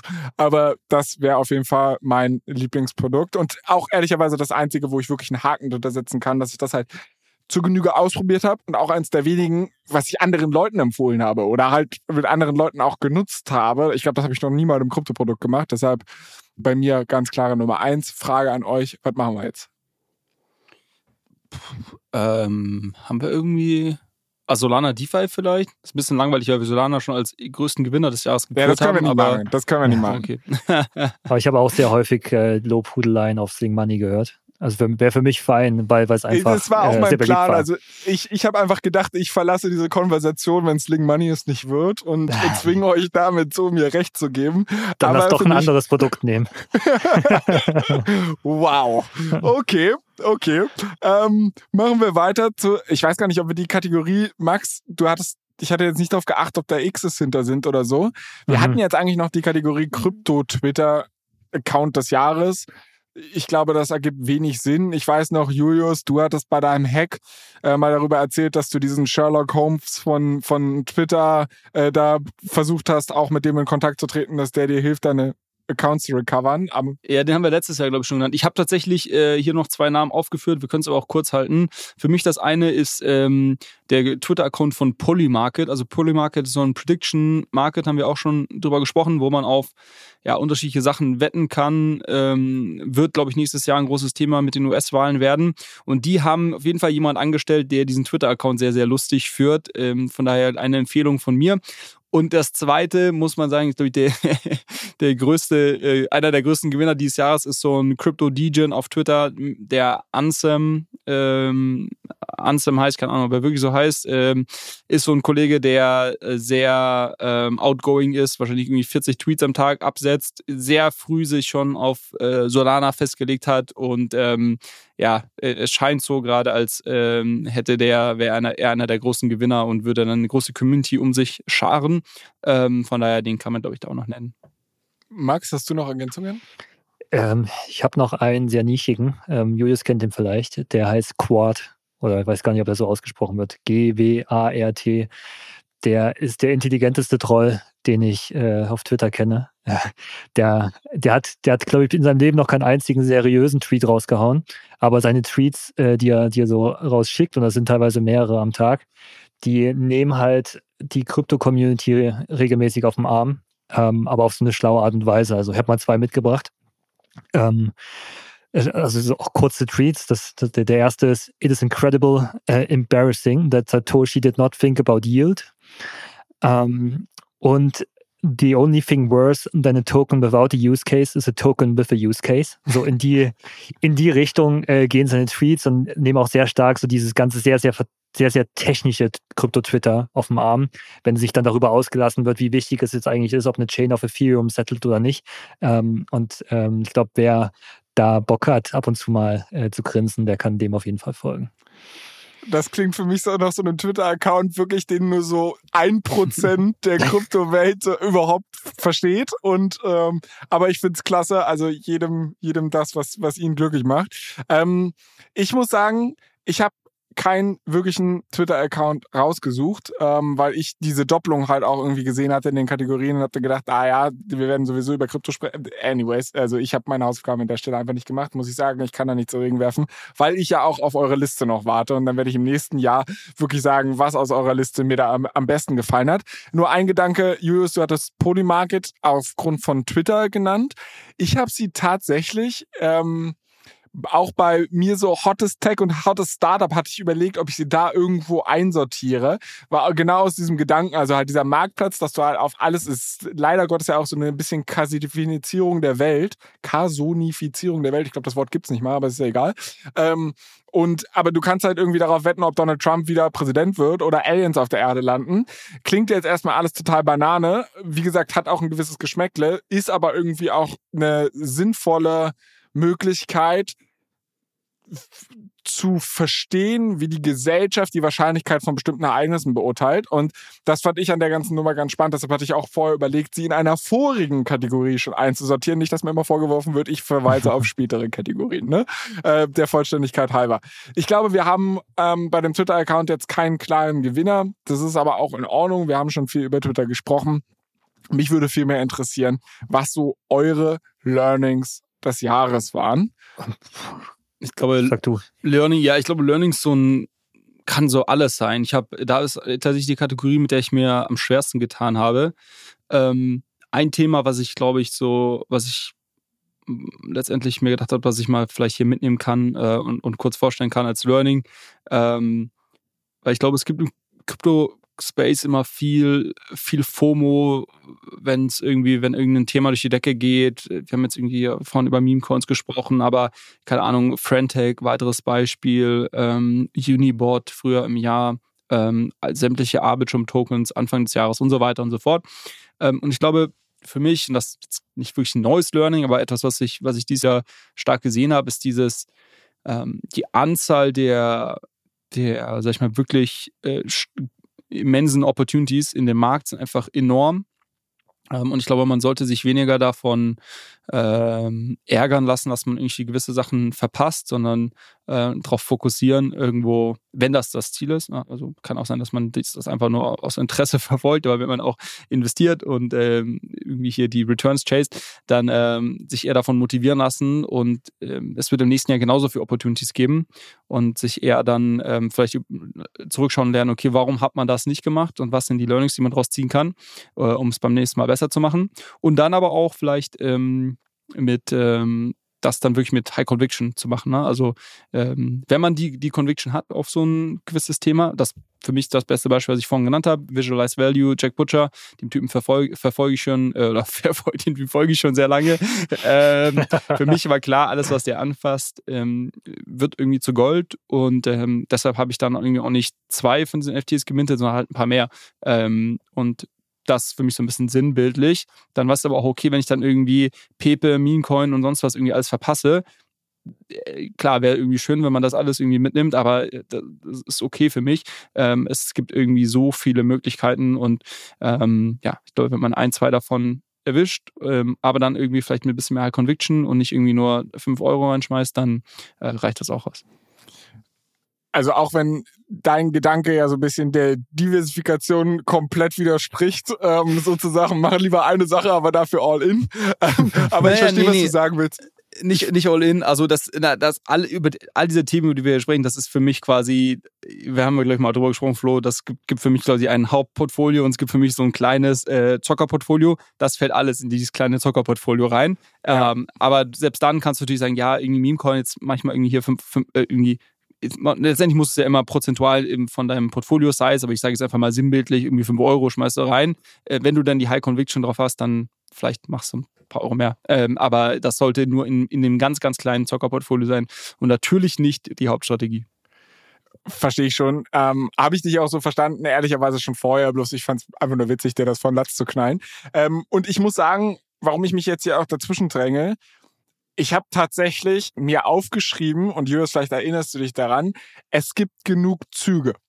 Das war mein größtes Learning in der Hinsicht, weil wir hatten schon mal in einer Folge darüber gesprochen, so dieses, immer dann, wenn die Kurse wieder steigen, kriegt man so krasse FOMO und sagt halt, oh fuck, ich darf den Zug nicht verpassen. Und ich glaube, was man sich dann halt schnell ähm, wieder vor Augen führen muss, ist, dass da fährt jeden Tag ein Zug ab und in der Kryptowelt fährt wahrscheinlich sogar jede Minute irgendein Zug ab. Und diese ganze FOMO ist überhaupt nicht angebracht. Also selbst wenn du den kompletten Kryptowinter jetzt verpennt hast, sind wir immer noch relativ früh dran. Und ich glaube, es gibt da halt tausend Möglichkeiten. Also jetzt bloß halt, sich da einmal die Finger zu verbrennen, weil man dabei sein möchte und dann nie wieder die Technologie anzurühren und das Ding für immer abzuschreiben, ist, glaube ich, das Falscheste, was man machen kann. Und einfach die Vergangenheit, also ich meine, Krypto ist seit weiß ich nicht, 2009 oder so hat kam das erste White Paper raus äh, und ich kann mich noch daran erinnern, ich habe das erste Mal von Bitcoin gehört, da war es glaube ich 2012 oder 2013 dann da konnte man Bitcoin noch für 9 Cent kaufen und damals lag er dann irgendwie bei, weiß ich nicht, dreistelliger Betrag oder so. Da habe ich gedacht, boah, wie geil wäre das gewesen, einfach nur 10 Euro rein zu investieren. Da hättest du ja richtig Rendite gemacht und wenn du dann halt überlegst, wo der Bitcoin heute steht und also selbst damals, wo ich gedacht habe, fuck, ich habe die Chance verpasst, hätte ich noch genug Möglichkeiten gehabt, darauf aufzuspringen und das das ist halt so eine Sache, die mir dieses Jahr erstmal so richtig bewusst geworden ist und die es auch nicht mehr ganz so schmerzlich macht, dass der härteste Verlust dieses Jahr eigentlich Sideline Money war, sondern dass man halt sagt, ja, okay, dann nimm dir halt die Zeit und spring, wenn du springen musst und dann passt das schon irgendwie. Ähm, die zweite Sache, die ich dieses Jahr gelernt habe, und das hatte ich schon angeteasert, ist dieses Krypto ist here to stay. Und das macht mir ein bisschen Sorge für diesen Podcast. Weil einerseits sage ich mir, okay, geil, äh, wahrscheinlich werden unsere Hörerzahlen noch viele, viele Jahre extrem wachsen und irgendwann ist Krypto so ein Teil Infrastruktur wie, weiß ich nicht, das Internet. Ähm, Problem bei der ganzen Nummer ist nur, dass dieses Podcast-Format halt so ein bisschen gestartet ist mit dem Gedanken, wir haben diesen Krypto-Bro und wir haben den Skeptiker und der Skeptiker versucht ein bisschen was über den Skeptiker zu lernen, aber sagt halt, ist doch alles Schwachsinn. Und damit hat man irgendwie so beide Seiten der Medaille und jetzt, weiß ich nicht, fange ich irgendwann an, dieser Sekte hier auch so ein bisschen Glauben zu schenken und zu sagen, hey, es ist nicht alles scheiße und es gibt halt ein paar coole Nummern. Ähm, ich bin, wie gesagt, dieses Jahr ein großer Fan von DeSci gewesen. Ich bin von Sling Money ein großer Fan gewesen. Ich, was mich sehr zum Nachdenken gebracht hat, war das Live-Gespräch, was Julius mit Alexander Bechtel hatte, wo es hieß, irgendwie Krypto, eines der Top 20 Assets auf diesem Planeten. Und Max, in deinem Jahresrückblick habe ich gelesen, dass es mittlerweile für Asset Manager zum Karriererisiko wird, Krypto nicht im Portfolio zu haben. Das heißt nicht all in und kein Krypto Bro zu sein, aber für, zu einem diversifizierten Portfolio, was über alle Anlageklassen breit streuen will, dann sollten auch alle Anlageklassen drin sein. Und mittlerweile reift Krypto zu etwas Ernsthaftem heran, was es wert ist, zumindest beachtet zu werden. Wie gesagt, nicht all in, aber das gehört zu einer bestimmten Asset-Allokation einfach dazu. Und das sind so ein paar Dinge, die ich gelernt habe. Ich glaube trotzdem, es wird noch mehrfach knallen. Wir werden noch mehrere Krypto-Winter sehen. Ähm, es ist nicht alles Gold, was glänzt. Es werden sich Krypto-Ikonen entzaubern. Es wird auch noch ganz viel Scheiße passieren und es sind ganz viele Dullis in dem Space unterwegs, die Dinge hypen, von denen sie keine Ahnung haben und ich gehöre definitiv dazu. Ähm, und das muss man alles relativ betrachten. Aber trotzdem, dieses Krypto ist here to stay, ist für mich in diesem Jahr eine Sache, den ersten Bärenmarkt, den ich so wirklich durchgemacht habe, zu sehen, wie, wie das halt dann auch sich weiterentwickelt, da halt auch mal dran zu bleiben, sich die Zeit nehmen, diese Produkte zu erkunden. Das hat für mich den Unterschied gemacht. Und den letzten Punkt, und dann beende ich auch meinen mein, äh, Monolog an dieser Stelle, ist ein bisschen, bei all der Euphorie soll man nicht vergessen, dass Krypto auch Kapitalismus ist. Ähm, und das hat mich so ein bisschen auch fast überrascht, wo Uniswap seine Frontend-Fees eingeführt hat und alle auf einmal darüber gesprochen haben, äh, aber die Governance-Token-Holder, die gehen ja leer aus und ich wollte hier niemanden verspotten. Aber da ist halt einfach so ein bisschen das Problem bei mir, dass ich sage, ey Digga, gewöhn dich halt dran. Das sind halt keine Altruisten im Endeffekt sind da VCs drin, die wollen Geld verdienen ähm, und, und der Idealismus weicht im Zweifel dem Kapitalismus an ganz, ganz vielen Stellen, egal wie dezentral du ein Protokoll aufbaust.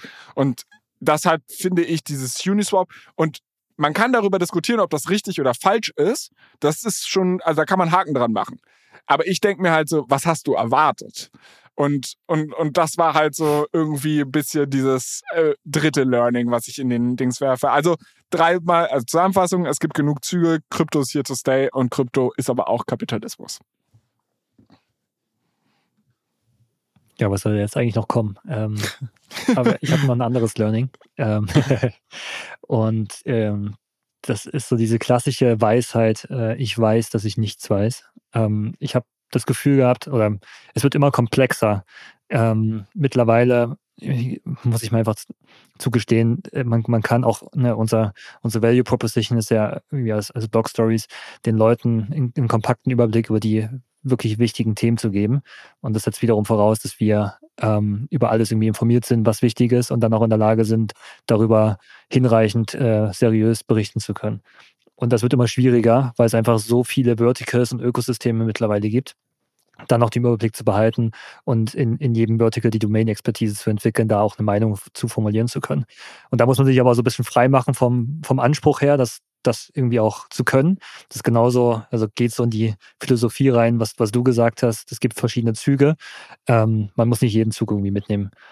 Ähm, und das ist auch, um das weiterzuführen, äh, für mich im, wird immer unklarer, wie genau, also welche Plattform, welche Smart Contract Plattform sich durchsetzen werden in den nächsten Jahren.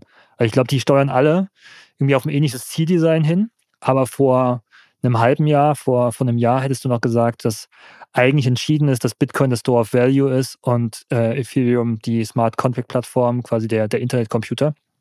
Ähm, und mittlerweile ist natürlich auch eine starke Momentumfrage, gerade ein starker Narrativ. Aber gefühlt ist das Rennen offener denn je. Ähm, und das kann sich auch wieder ändern mit dem nächsten Update und mit, äh, dann gibt es irgendwie noch weitere Lösungen, die die Rollups immer einfacher machen zu deployen, die irgendwann auch die Interoperabilität zwischen den einzelnen Layer 2s und sowas lösen und dann sieht auf einmal Ethereum wieder viel besser aus. Mit Restaking wird auch attraktiver, ETH zu halten und so weiter. Aber es ist für mich immer unklarer, ähm, ob nicht doch vielleicht in fünf Jahren der, die meisten Transaktionen über Sui oder Aptos laufen. Äh, würde ich mich jetzt hier nicht hinstellen und sagen, das ist auf jeden Fall ausgeschlossen. Ähm, und das war so eine der, der, der Kernerkenntnisse äh, des Jahres. Das ist halt auch wirklich ganz geil. Es gibt ja irgendwie diese, diese, ich weiß gar nicht, wie das heißt, ob das es gibt auf jeden Fall einen psychologischen Begriff dafür, dieses Diagramm von wegen, je nachdem, wie confident man ist und wie viel man weiß. Und es gibt halt irgendwie so dieses, am Anfang weiß man gar nichts, aber man ist super confident, weil man halt mit drei Sätzen schon denkt, man hat alles begriffen. Und je mehr du weißt, desto mehr wird dir bewusst, was du alles nicht weißt. Du wirst immer unselbstbewusster. Und irgendwann nach 20, 30 Jahren bist du dann vielleicht True Master, hast alles durchdrungen und keine Ahnung, und dann bist du super confident. Oder vielleicht kommt es auch nie. I don't know, aber ich, ich kann dich da in der Hinsicht nachfühlen. Und das ist bei mir im in der Aktienwelt irgendwie die gleiche Reise gewesen. Also am Anfang fängst du halt irgendwie an, äh, lernst in der Uni was über ein Discounted Cashflow Modell und weißt, ah, jetzt weiß ich, wie eine Aktie funktioniert. Dann kaufst du die erste, bist super confident, dann machst du auf einmal deinen ersten Bärenmarkt durch, stellst fest, dass die Welt nicht wie in der Uni funktioniert, dass einfach diskontierte Cashflows gleich der Wert einer Aktie sind, sondern dass da halt auch sehr viel Psychologie mit reinspielt und unterschiedlichste wirklich, also Mechaniken wirken und bis du das halt irgendwer, und ich bin lange nicht an dem Punkt, dass ich das bis heute ins Detail durchdrungen habe, aber ich glaube, wie gesagt, darum geht's eigentlich nicht, sondern halt da irgendwie einfach am Ball zu bleiben ähm, und halt direktional irgendwo richtig zu liegen und vielleicht ein bisschen genauer richtig zu liegen, als andere Leute das tun. Ich glaube, dann würdet ihr an der Stelle mit Blockstories schon einen riesen Mehrwert liefern. Ähm, das an dieser Stelle. So, jetzt haben wir sehr philosophische Debatte an der Stelle aufgemacht.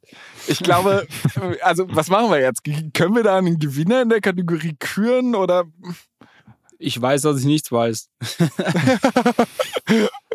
okay. Nee, ja. ich meine, also ich, ich das, ja, ohne das Fass jetzt nochmal aufzumachen, aber das, was Max gesagt hat, ist schon ganz richtig. Und das was, was ich seit vielen Jahren im Crypto-Space beobachte. Das ist, hat sich halt enorm weiterentwickelt von irgendwie Bitcoin und Ethereum oder nur Bitcoin zu es gibt so viele Nischen, Ecken, Blockchains und irgendwie jeder, in jeder passiert was eigenes. Ähm, äh, das alles zu covern und wirklich bis ins Detail zu verstehen, ist ähm, ein Ding der Unmöglichkeit fast. Ähm, und wir merken das ja auch manchmal, wenn uns hier irgendwie Hörer zu den absurdesten Protokollen irgendwie Hörerfragen schicken, muss ich auch sagen, boah, keine Ahnung, muss ich mir erstmal, muss anschauen, was ist das überhaupt, noch nie davon gehört. Ähm, und äh, das, glaube ich, ist ein ganz gutes Learning. Also ähm, nicht nur die, die Menge, aber auch, sag ich mal, die, die ähm, ja, ähm, Innovationsgeschwindigkeit im Crypto-Space ist einfach enorm und ähm, man kommt fast nicht hinterher, selbst wenn man das Ganze Fulltime betreibt, wie Max und ich das ja äh, machen. Und einerseits stimmt mich das sehr positiv, weil ich glaube, wir brauchen sehr viel Innovation, äh, weil es immer noch eine sehr, sehr frühe Technologie irgendwo ist. Ähm, gleichzeitig macht es natürlich äh, einem das Leben schwer, wenn man quasi immer äh, on top of things sein möchte. Also für mich ist dieses quasi, ich weiß, dass ich ein bisschen, ich würde sagen, ich weiß, dass ich ein bisschen was weiß. das ist für mich der Gewinner dieser Kategorie. Finde ich gut.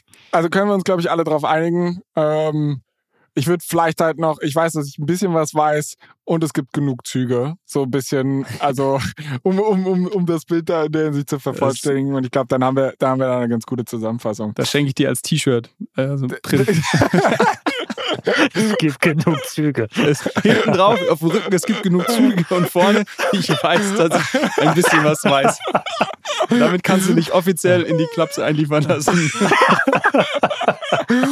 Ich find's klasse. Ach, finde ich das toll. Das wäre auch super geil, ist alles Coin-Merch. Also wenn wir die nächste Aktion haben, sollten wir mal drüber nachdenken, dass wir das, dass wir das als Limited Edition raushauen. Vielleicht auch, wenn wir eine Waitlist und wir genug Leute bestellt haben, bestellen wir halt tatsächlich einmal so, so ein paar T-Shirts, müssen wir mal gucken. Okay, ähm, um das Ganze jetzt mal wieder ein bisschen aufzulockern, machen wir jetzt nochmal Lieblingsmedien, News Resource des Jahres und Influencer? Also irgendwie habe ich das Gefühl, es ist das dritte Mal die gleiche Kategorie. Ähm ja, ich habe doch, also so News, News-Ressourcen würde ich nochmal kurz sagen. Weil ich okay. glaube, das, darüber haben wir haben viel über so Twitter, Influencer und sowas gesprochen, aber News-Ressourcen. Ähm, und ich würde jetzt bewusst Blog Stories ähm, hier nicht nennen, obwohl äh, wir alle hier wissen, dass, dass wir äh, auf jeden Fall im deutschsprachigen Raum äh, Blog Stories äh, äh, konsumieren ähm, und äh, der, die beste, die beste Newsquelle ist. Ähm, aber abgesehen davon habe ich zwei, die ich, die ich noch explizit nennen möchte. Das eine ist Token Terminal. Ähm, die einen unglaublich guten Job machen, wenn es darum geht, Daten von Protokollen, von Blockchains ähm, zu sammeln und zu, be, ähm, zu reinigen oder zu säubern, ähm, sodass man wirklich sich sehr gut darüber ein Bild machen kann, wie viele Nutzer sind auf irgendeiner Blockchain, auf irgendeinem Protokoll, wie viel Volumen machen die da, wie viel Umsätze machen die da und so weiter. Und relativ viel dieser Daten auch tatsächlich ohne irgendeine Subscription oder irgendein Payment ähm, zur Verfügung, einem zur Verfügung stellen online wenn man damit arbeiten möchte, das irgendwie äh, exportieren möchte in den Excel oder sonst was, muss man dafür zahlen, ist klar, aber ähm, nichtsdestotrotz finde ich das äh, eine sehr, sehr äh, gute äh, Newsquelle oder weniger News, eigentlich eher Datenquelle. Und das andere, und ich weiß, dass Max auch ein großer Fan von denen ist, ähm, deshalb, ähm, und die machen einfach einen unglaublich starken Job, ist Blockworks. Ähm, also die, die Menge der wirklich hochqualitativen Podcasts, ähm, und Research-Artikel, die die rausbringen, ist unglaublich. Ähm, und sie schaffen es auch so ein bisschen neutral zu bleiben. Das ist zum Beispiel was, was Bankless nicht so gut ähm, schafft. Also Bankless sind ja die, die Jungs, die im letzten Cycle, sag ich mal, vielen Leuten geholfen haben, die ersten Schritte in der Kryptowelt zu machen oder im DeFi-Bereich. Ähm, die Jungs sind oder die beiden, die das machen, deshalb sind zwei Typen, deshalb sage ich Jungs, äh, die sind aber halt sehr stark auf Ethereum fokussiert und meiner Meinung nach nicht wirklich äh, offen, was irgendwie die ganze Bandbreite an Lösungen in der Kryptowelt angeht ähm, und verlieren deshalb sehr stark an Marktanteil, glaube ich. Ähm, und Blockworks macht das sehr gut und stellen sich da sehr breit auf, äh, können über Ethereum ein bisschen ins Detail sprechen, haben aber auch einen eigenen Solana-Podcast, ähm, sag ich mal, im Programm und so weiter und so fort. Von daher, Blockworks, äh, ja, die machen alles richtig, was man richtig machen kann. Äh, für mich eine unglaublich äh, tolle Unternehmergeschichte, aber auch eine tolle News-Ressource. Also genau, hat der Julius schon gesagt, dass äh, auch für uns großes Vorbild Blockworks. Ähm, Finde das total cool, was sie machen. Ähm, und als zweiten ähm, Pick noch äh, DeFi Lama, was im Prinzip eine Alternative auch zu Token Terminal ist, die sämtliche Daten, die sie, die sie haben, ähm, offen, kostenlos zur Verfügung stellen und mittlerweile halt eigentlich fast die komplette Bandbreite ähm, abbilden. Also sehr stark natürlich im DeFi-Bereich, mittlerweile aber auch ähm, Stablecoins, ähm, äh, NFTs und so weiter. Da findet man eigentlich schon neben, neben Dune auch noch so ein anderer cooler, cooler Pick, wo es noch ein bisschen mehr in die Tiefe geht, weil am Ende jeder da eigene Dashboards drauf aufbauen kann oder bauen kann, auf, auf Blockchain-Daten aufbauen. Ähm, drei, mit, also die drei genannten, sehr, sehr, sehr, sehr gute Plattformen, um äh, Blockchain besser zu verstehen oder was passiert. Ich muss ja sagen, also ich bin ja da mehr der Consumer unter uns. Ähm, und ich kann das total nachvollziehen, weil in der Aktienwelt ist es bei mir auch immer so, dass ich nicht bereit war, weiß ich nicht, 24k im Jahr für ein Bloomberg-Terminal auszugeben. Und da war ich so super Tool, ähm, hinterher, weil du ja in der, in der Corporate-Aktienwelt musst du ja auch Daten nochmal ganz anders einkaufen als bei in der Blockchain-Welt, wo halt im Endeffekt alles sehr frei zugänglich ist und es geht eher ums Dashboard, was darauf aufgesetzt wird. Und dann habe ich sehr krass immer damals verglichen, wer hat die besten Daten, wer hat am schnellsten die News und bin dann eigentlich damals zu dem Entschluss gekommen, das gab so drei Tools, die ich da genutzt habe. Das waren Käufin, äh, vor allem als Datenbank. Die hatten auch ein Newsfeed, Atom Finance als Newsfeed-Ding und Finbox als so, ähm, da konntest du halt noch so Valuation mit drin machen und so. Und da habe ich mir dann meine Dashboards zusammengestellt und alles, oder mache ich auch heute noch und ähm, arbeite damit halt sehr, sehr viel. In der Kryptowelt halte ich super simpel. Da habe ich wirklich gar keinen Bock, mich irgendwie komplett äh, viel zu machen und ich hatte, Julius wollte sie gerade schon ausklammern, aber wie gesagt, ich lese euch, Max, und ich lese tatsächlich auch Milk Road, die ich witzigerweise erst vor einem Jahr kennengelernt habe, also von, von dir tatsächlich. Ich weiß noch, da sind wir irgendwo zwischen den Feiertagen, äh, waren wir irgendwie was essen und da hattest du mir halt von Sean Prury, den ich ja eigentlich schon kenne von My First Million, aber ich hatte halt quasi überhaupt nicht mitbekommen, dass er diesen Krypto-Newsletter gebaut hat und äh, hatte den dann aber abonniert, muss auch sagen, sehr pointierte Schreibweise und das ist halt für mich auch einfach einfach auf einer täglichen Basis, halt wenn man dem Englischen mächtig ist und halt nochmal als Ergänzung zu Blog Stories, finde ich es eine super Sache. Da bin ich am Tag irgendwie fünf Minuten mit beschäftigt äh, und dann habe ich einen groben Überblick, sodass ich hier einmal die Woche einen Krypto-Podcast machen kann. Äh, ist sicherlich nicht das, was ihr jetzt sagt, wenn du da näher tiefer drin eintauchen willst, da kratzt es wahrscheinlich viel zu sehr an der Oberfläche. Aber ich finde halt für so ein, so ein Newbie wie mich, um halt ein Gefühl für den Space zu bekommen, echt eine coole Nummer. Gibt es da einen Gewinner? Könnt ihr euch beide, ich glaube, ihr müsst euch einmal einigen, weil ich habe nur einen in den Ring geworfen und ich glaube nicht, Na, dass wir sind Blockworks-Fanboys, also für uns ist relativ klar, glaube ich. Ja, ich glaube auch. Äh, okay. Wenn du dich da anschließen kannst. das ist fein. Das ist übrigens nett zu sehen oder äh, ganz cool, weil das kann ich dann mal da habe ich ja jetzt eine klare Guideline, was ich mir als nächstes mal angucken kann. Und vielleicht erweitere ich mein Krypto-News-Universum um eine weitere Quelle. Wollen wir mal hoffen, dass da äh, Blog Stories nicht rausfällt, ne? Ist auch vom, vom, vom, Naming her, Blog Works, Blog Stories, also äh, ich, Ach, da ich bin ich ganz entspannt. Okay.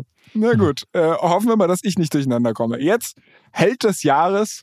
Ähm, euer Lieblingspodcast, der Florian Adomar, darf es nicht sein. Also man darf sich nicht selbst oh. hier oder, oder die anderen nominieren. Deshalb schießt mal los, wer war für euch der Held des Jahres?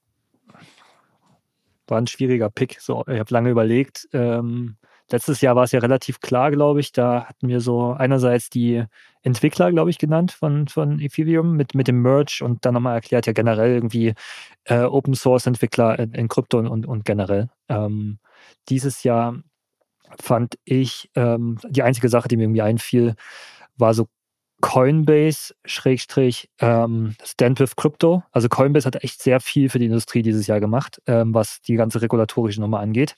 Ähm, einerseits das mal nicht hingenommen, dass die SEC da einfach äh, wild wütet und irgendwie alles und jeden verklagt, sondern halt auch wirklich ähm, gegengeschossen und auch ähm, äh, Petition eingereicht und auch der SEC selbst äh, Schreiben eingeworfen mit, mit Bitte um, um regulatorische Klarheit und also wirklich sehr stark auch äh, dieses, dieses sehr kapitalintensive Spiel auch quasi für die Kryptoindustrie gespielt. Ähm, und im Zuge dessen, glaube ich, auch diese Stand with Crypto-Bewegung äh, mit, mit angeführt, ähm, so eine ähm, gemeinnützige Organisation, der, der man halt irgendwie spenden kann und die diese Gelder dann nehmen, um ähm, ja, Teams auch zu unterstützen, die vielleicht ins Fadenkreuz der SEC und so geraten sind und auch ähm, Guidance darüber zu geben, welche politischen Parteien und Kandidaten ähm, wie kryptofreundlich sind.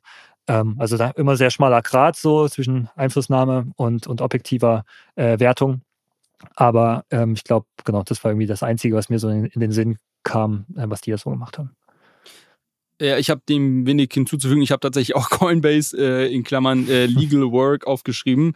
Ähm, genau, also muss das nicht wiederholen, was Max gesagt hat. Äh, ich glaube, haben der Industrie äh, dann einen, ja, einen riesen Gefallen getan, wie sie sich da aufgestellt haben. Ich habe noch äh, neben Coinbase noch die Degens aufgeschrieben, also die die Krypto, die die Kryptozocker.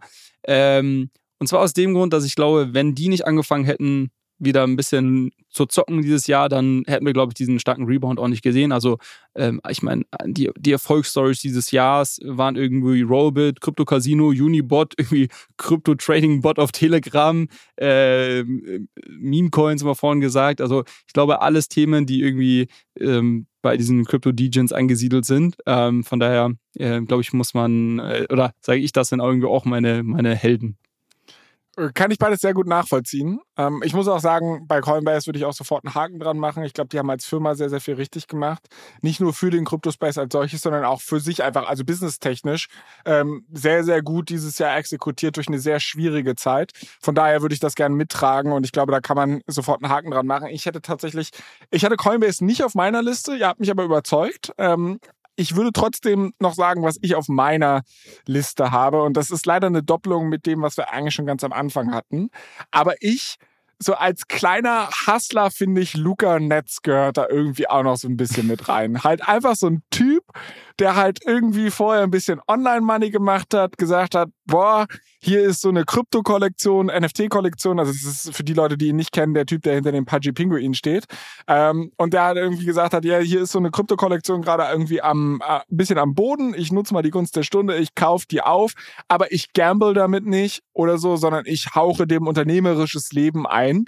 Und auf seine Art und Weise, also ich meine, wenn wir halt überlegen, Coinbase ist hier so at biggest scale possible, versuchen die halt für die ganze Industrie irgendwie die, die, die Rahmenbedingungen abzuklären, was es regulatorisch angeht. Plus manövrieren halt insgesamt als börsennotierte Company sehr sauber einen schwierigen Markt. Luca Netz halt auf einem ganz, ganz anderen Ende, viel, viel kleiner, aber trotzdem einfach einer der jungen Pioniere, die halt irgendwie versuchen, halt dem, dem Space halt zu zeigen, was in dem Space alles möglich ist, was halt nicht nur, guck mal, wir haben jetzt irgendwie, ich kann mich noch dran erinnern, letztes Jahr haben wir mit äh, Hottest Tech in Krypto angefangen und ich glaube, Max hat noch mit Begriffen wie Multisig Wallets und so weiter um sich geworfen und ich gedacht, ich verstehe kein Wort. Aber ich verstehe, wenn halt irgendwie ein Unternehmer versucht, Intellectual Property in den Space zu bekommen und die Bausteine der Blockchain so zu kombinieren, dass da irgendwie eine sinnvolle User Experience draus wird, die signifikant besser als die Web 2 Experience ist. Und deshalb ist der Luca Netz natürlich in einem ganz anderen Scale für mich irgendwie auch so ein Held des Jahres, zumindest in meinem Herzen. Finde ich auch gut. Aber ich glaube, Toll. Aber ich glaube, ne, ich finde, ich finde es gut, aber ich glaube, an Coinbase kommt er nicht vorbei. nee, natürlich nicht. Also das ist, das ist völlig, also ich meine, das ist nicht mal dieselbe Sportart, aber ich finde es halt trotzdem möchte ich es hier in der Kategorie eine gewisse Erwähnung finden.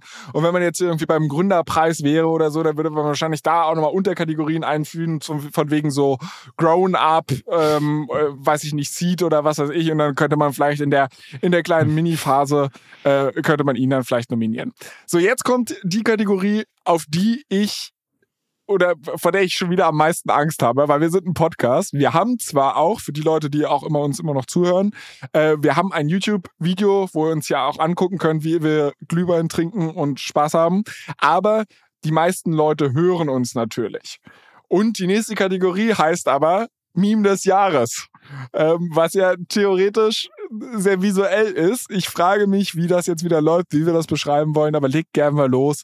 Was waren denn eure Memes des Jahres? Ich habe so ein bisschen bin so ein bisschen äh, beeinflusst von diesem Recency Bias, äh, weil Memes sind für mich auch irgendwie was Schnelllebiges. Also ich habe, glaube ich, wahrscheinlich 100 geile Memes dieses Jahr gesehen, aber die, die mir im Kopf geblieben sind, sind halt die, die ich jetzt irgendwie vor kurzem gesehen habe. Und deshalb ähm, nehme ich den Hund mit Hut ähm, und äh, und es ist wirklich so, es ist wirklich so einfach und so blöd, wie es sich anhört. Es ist ein Hund mit einem Hut auf, ähm, der dazu noch einen Coin hat, der einen Coin hat, der heißt Dog with Hat ähm, und das with ist äh, WIF geschrieben. Ähm, einfach ein witziges Meme und als solches habe ich es auch kennengelernt. Ähm, mir hatte das jemand gezeigt. Tatsächlich äh, sehr früh. Tatsächlich einer der wenigen Meme-Coins, die ich wirklich mal sehr, sehr früh äh, mitgenommen habe. Und hat sich jetzt die letzten Wochen zu einem großen Phänomen äh, gemausert. Also Dog with Coin ist, weiß ich, sehe jetzt lauter Influencer, die plötzlich darüber ähm, posten und schreiben, ähm, hat sich so ein bisschen gemausert. Äh, ich finde es witzig, weil es so einfach ist und so blöd ist und die Leute sagen, ja, der Hund hat immer noch einen Hut und quasi ähm, es ist ein Hund mit Hut und ähm, es ist blöd. Es das ist, Beste mit den zwei Pistolen. Es ist einfach, ja, du Photoshop-Leute haben Spaß damit und photoshoppen diesen Hut auf sämtliche Personen drauf oder fügen dem Hund mit Hut irgendwelche äh, Sachen hinzu. Ähm, äh, ja, eine Sache, die visuell nicht, äh, also ich mal, äh, jetzt äh, wahrscheinlich so nicht, nicht so wirklich gut rüberkommt, aber äh, könnt ihr ja mal googeln und äh, falls ihr es nicht eh schon gesehen habt und ich finde es ich find's sehr, sehr witzig. Ich, ich glaube, wir machen es wie beim letzten Mal, dass wir vielleicht einfach an dem Samstag, ähm, jeder, der jetzt hier seine Nominierung hat, werfen wir einmal ein Bild auf den Instagram-Account von uns und dann kann jeder mal gucken, als Ergänzung zu dem, was wir uns hier ein abbrechen, um die Dinger zu beschreiben. Max, wie sieht es bei dir aus? Ähm, bei mir war es tatsächlich die äh, Balaji-Wette äh, äh, mit der eine Million äh, Bitcoin. Genau, ich glaube, man kann es interpretieren als größenwahnsinnig und ähm, irgendwie zu anti-autoritär und äh, ich glaube, kann man ganz viele Namen geben und dem irgendwie unterstellen, dass er wirklich daran geglaubt hat, dass äh, Bitcoin innerhalb 90 Tage oder 100 Tage ähm, eine Million erreicht. Ich glaube, es war aber wirklich eher auch ein Meme und ein Marketing-Stunt. Ähm, und als solch hat, hat es, glaube ich, zu der damaligen Zeit sehr, sehr gut funktioniert, weil wirklich sehr viele darüber geschrieben haben ähm, und so ein Stück weit Awareness ähm, für, für das eigentliche Anliegen dahinter geschaffen hat. Muss man auch mal dazu sagen, also ich habe diese ganze Balaji-Nummer bei unserer nächsten Kategorie auch drin ähm, und was dann auch unsere letzte sein wird, aber äh, ja, oder ich, ich spare mir meinen Kommentar dazu, vielleicht in der, äh, für die nächste Kategorie. Ähm, aber das ist ein Meme als solches, also gab es ein Bild zu? Nee, aber es ist, hat für mich Meme-Charakter. Ja. Also, okay. Ähm, genau, es war. Okay, verstehe. Ja. Also, ähm, du hattest ja auch in deinem Krypto-Report, weil ich habe mich in dieser Kategorie hier echt extrem schwer getan. Weil letztes Jahr ich kann mich noch daran erinnern, da gab es Vitalik mit dem Ständer, äh, wo es dieses Bild gab und oh das, was dann halt so um die Welt ging. Und da, da hatten wir halt einfach so super denkwürdige ähm, Memes, die man sofort assoziiert hat, wenn wir diese Kategorie hatten. Und dieses Jahr habe ich mir so gedacht, hm, okay, was gab's denn? Also ja, klar, es gab halt Sam Bankman-Fried mit Glatze und so eine Geschichten. ähm, aber das, das fand ich jetzt irgendwie auch alle, bei mir hat es irgendwie nicht so richtig Klick gemacht. Und deshalb habe ich halt gesucht, habe dann in deinem Report auch gefunden, dass es jetzt wohl auch Memes gibt mit Only Possible on Solana, ähm, um halt so zu, zu zeigen, gerade, dass diese ganzen Deepin-Netzwerke halt äh, extrem viele Transaktionen schnell durchführen müssen und dementsprechend Solana dafür gut geeignet ist. Da habe ich ehrlicherweise nichts Witziges gefunden. Und dann bin ich durch Zufall auf ein Meme gestolpert, was ich vorher nicht mal kannte. Das ist in der Recherche zu diesem Podcast gekommen, hat aber gut gepasst zu dem, was ich gerade gesagt habe. Und zwar, ihr kennt dieses Meme, wo der Tod, also es ist eine Zeichnung, wo der Tod vor einer gelben Tür steht, die er kurz aufmacht und dahinter sind weitere gelbe Türen, die schon offen sind, wo so Blutspuren rauskommen, ne? Ja. Ja, der Sensenmann. beide. Der Sensenmann, okay. ja. Ähm, Genau, der Sensenmann. Und du hast im Endeffekt vier Türen und das Meme, was ich gefunden habe, ist genau dieses Meme und vor den jeweiligen Türen steht immer etwas. Und ganz links, also die Tür, wo schon tot ist, ähm, steht Bitcoin drauf. Und in der nächsten Tür steht Bitcoin drauf. Und in der nächsten Tür steht Bitcoin drauf. Und an die Tür, an die er gerade geht, steht wieder Bitcoin drauf. Und ich fand das so halt exemplarisch. Also es ist jetzt nicht mega lustig, und aber ich glaube, es verlangt jedem ein Schmunzeln ab, der drauf blickt, weil es so exemplarisch ist für auch dieses Motto. Ich hatte vorhin gesagt, Krypto ist here to stay. Ähm, und totgesagt, die leben immer länger und was weiß ich. Also da kannst du ja, kannst du komplettes Phrasenschwein mitfüllen. Und ich glaube, das verdeutlicht das ganz gut und deshalb hatte ich das quasi ausgewählt. Ich hatte als Alternative noch in den Ring zu werfen, ihr habt beide den Film Interstellar geguckt, ne? Ja. Oder Interstellar. Mit Michael Saylor, der, der, den Verschnitt, oder? Nee, nee, sondern einfach nur, die sind doch dann irgendwann auf diesem Wasserplaneten, wo irgendwie eine Stunde sieben Jahre auf der Erde sind. Äh, und das ist halt so ein bisschen von wegen, in der Kryptowelt ist es ganz genauso. Also eine Stunde in der Kryptowelt ist wie sieben Jahre im echten Leben. Das fand ich auch noch recht exemplarisch und das war mein zweiter Favorit. Ich fand aber in dem Gesamtsetting der Folge hat das mit dem Vatertod etwas besser gepasst. Ich bin auch eigentlich 75, aber bin sehr äh, fokussiert auf Longevity, Flo, deshalb, äh, deshalb wirkt das nicht so. Hast, dich, hast dich gut gehalten. Äh, hast du toll gemacht. apropos, da, apropos glaube, gut gehalten. Wir, sind, äh, wir haben uns hier alle gut gehalten. Wir sind bei der letzten Kategorie angekommen, oder? Ja, tatsächlich. Also wir haben jetzt zwar keinen Gewinner gekürt, aber ich glaube, bei Memes ist es auch okay, weil es so krasse Geschmackssache ist. Ähm, von daher lassen wir die Community entscheiden. Wir werden es aufs Instagram posten und dann könnt ihr ja mal abstimmen, was ihr am geilsten findet. Äh, und dann reichen wir den Gewinner in der Hinsicht nach. Letzte Kategorie, bester Tweet. Ich würde tatsächlich den Auftakt machen, auch wenn ich gerade die Kategorie beendet habe. Ähm, und zwar bei mir ist es wirklich diese, diese Balaji-Geschichte. Ich hatte das ja schon als schlechtester Trade eigentlich einsortiert, weil ich mir einfach gedacht habe, okay, es ist absehbar, dass der Typ mit diesem Trade irgendwie Bitcoin in 90 Tagen auf über eine Mio aller Voraussicht nach Geld verlieren wird. Es ist aber trotzdem auch einer der besten Tweets, weil ich mir so denke, im Endeffekt, wenn du eh Geld wie Heu hast, ähm, dann konntest du mit dem Tweet eigentlich nur gewinnen. Weil du hast halt einen kranken Marketing-Stunt gemacht und klar hast eine Mio verbrannt, aber was das an Öffentlichkeitswert in der Community gebracht hat.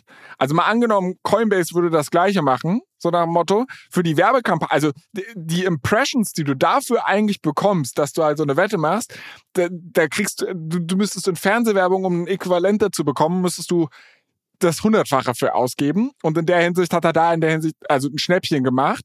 Er hat sich natürlich auch ein bisschen als Verrückter gebrandet. Ähm, ich bin mir nicht so sicher, ob es jetzt wirklich ein Marketing-Stunt war oder er halt einfach also es war sicherlich ein Marketing-Stunt, aber ich weiß nicht, ob er unbedingt dieses, diesen Kryptonarrativ mit Trillions oder was weiß ich, sondern er ist jetzt auch fucking famous. Und klar, er war vorher auch ein bisschen famous, aber jetzt ist er wirklich, wirklich famous.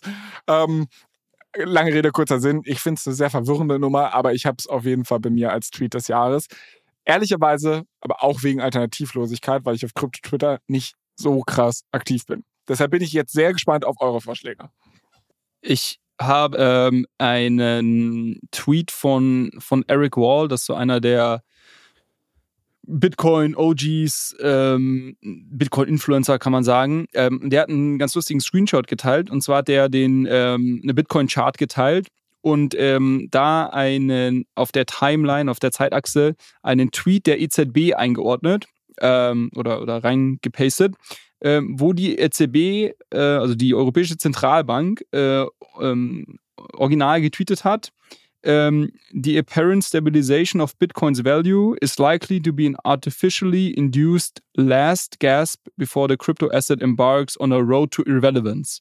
äh, also kurz gesagt, ähm, äh, Krypto, äh, keine Ahnung, Krypto stirbt demnächst. So. Und das Witzige ist, der Zeitpunkt von diesem Tweet ist halt original das absolute Bottom von, von, vom Kryptowinter. Und, und seitdem ist es, äh, steigt der Kurs quasi mehr oder weniger. Ähm, und er hat das gepostet äh, und hat einfach nur dazu geschrieben, ein L für Loser.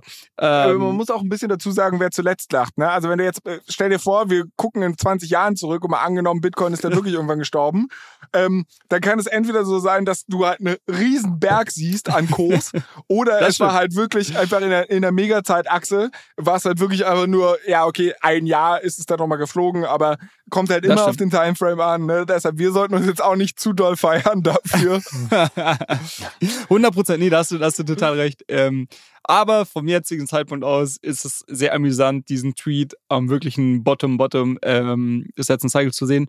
Ähm, und das ist mein äh, Tweet des Jahres, aber wie gesagt, hier auch wieder so ein bisschen Recency Bias. Wahrscheinlich habe ich noch ganz, ganz viele andere Tweets des Jahr, im Jahr gesehen, die ich schon wieder vergessen habe. Okay, dann äh, runde ich die Sache mal ab.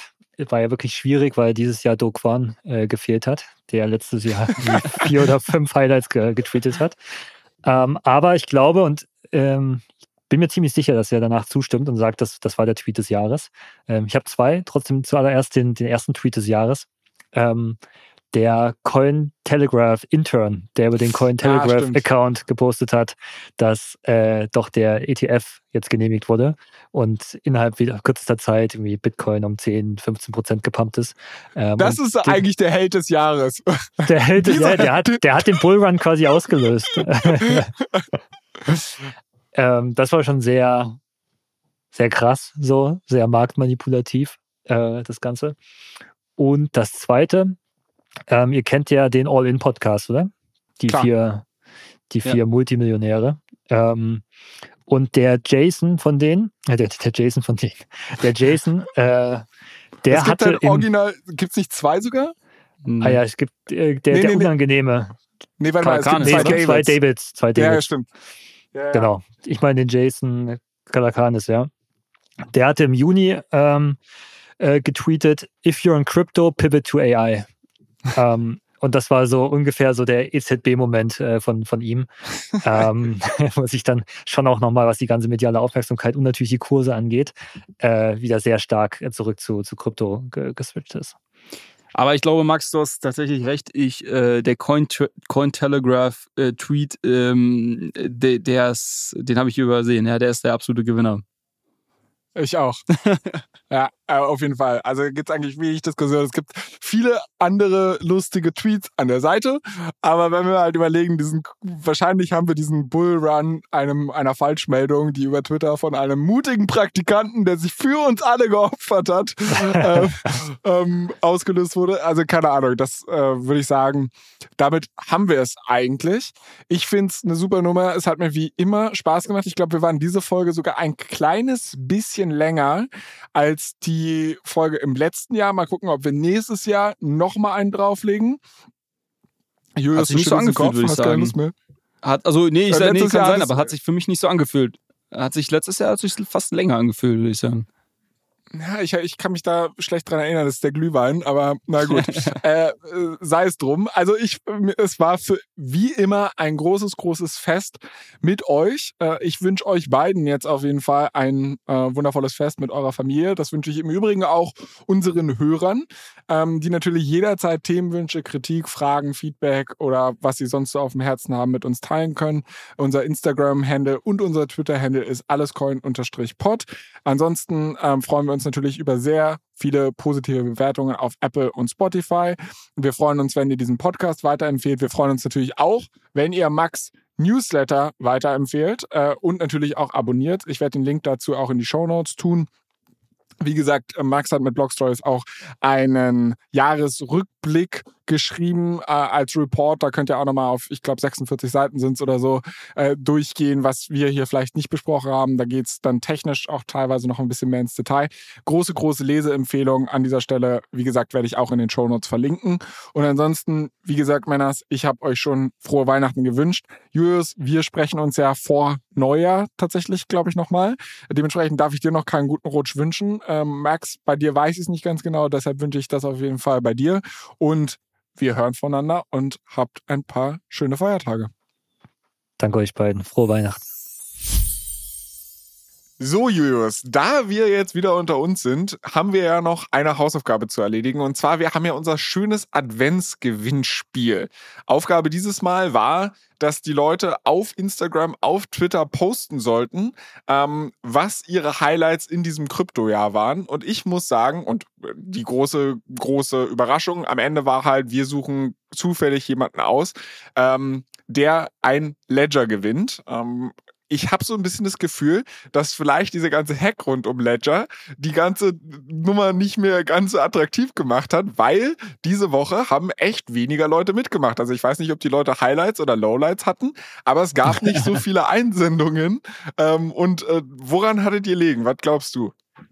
Keine Ahnung, aber sag ich mal, für alle, die darauf schauen, sag ich mal, so ein bisschen ihre Chancen zu optimieren, war das auf jeden Fall diese Woche, glaube ich, mit Abstand die, die beste Chance, äh, den Ledger zu gewinnen. Ähm, und ich glaube aber, dass wir nächste Woche wieder mehr Leute haben, die teilnehmen, weil ähm, vielleicht äh, machen wir das noch, bevor du sagst, wer gewonnen hat. Ähm, für nächste Woche ähm, schauen wir ein bisschen in die Zukunft, denn wir werden ja an Silvester oder die Folge, die wir an Silvester neuer ausstrahlen, wird unsere Predictions-Folge sein, auf die ich mich schon sehr freue übrigens. Und ähm, wir würden euch auch mal fragen, was ihr denn glaubt. Was sind eure heißesten Predictions für das nächste Jahr? Teilt die mit uns. Könnt ihr einfach irgendwie eine Story machen, ähm, das auf, auf Twitter schreiben und uns ver verlinken, damit wir das sehen. Und jeder, der seine Prediction teilt äh, und uns entsprechend vertagt, kommt in die Lostrommel für den vierten und letzten Ledger in unserem Gewinnspiel. Und ehrlicherweise, ich glaube, Predictions hat jeder. Jeder, jeder seine Predictions und äh, würde mich sehr wundern, wenn wir da jetzt nicht einige Nachrichten wieder bekommen.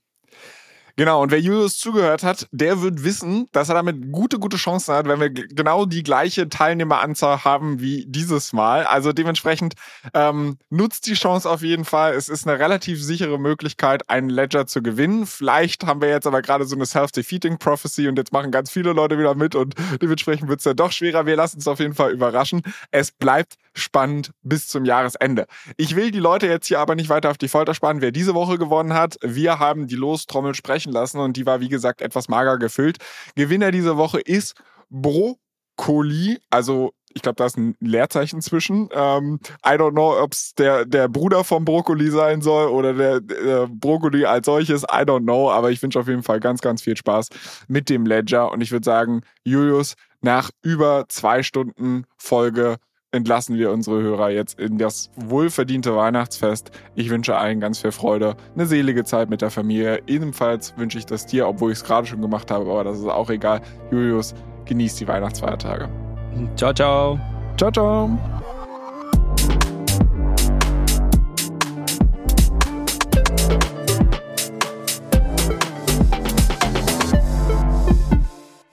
Dieser Podcast wird produziert von Podstars bei OMR.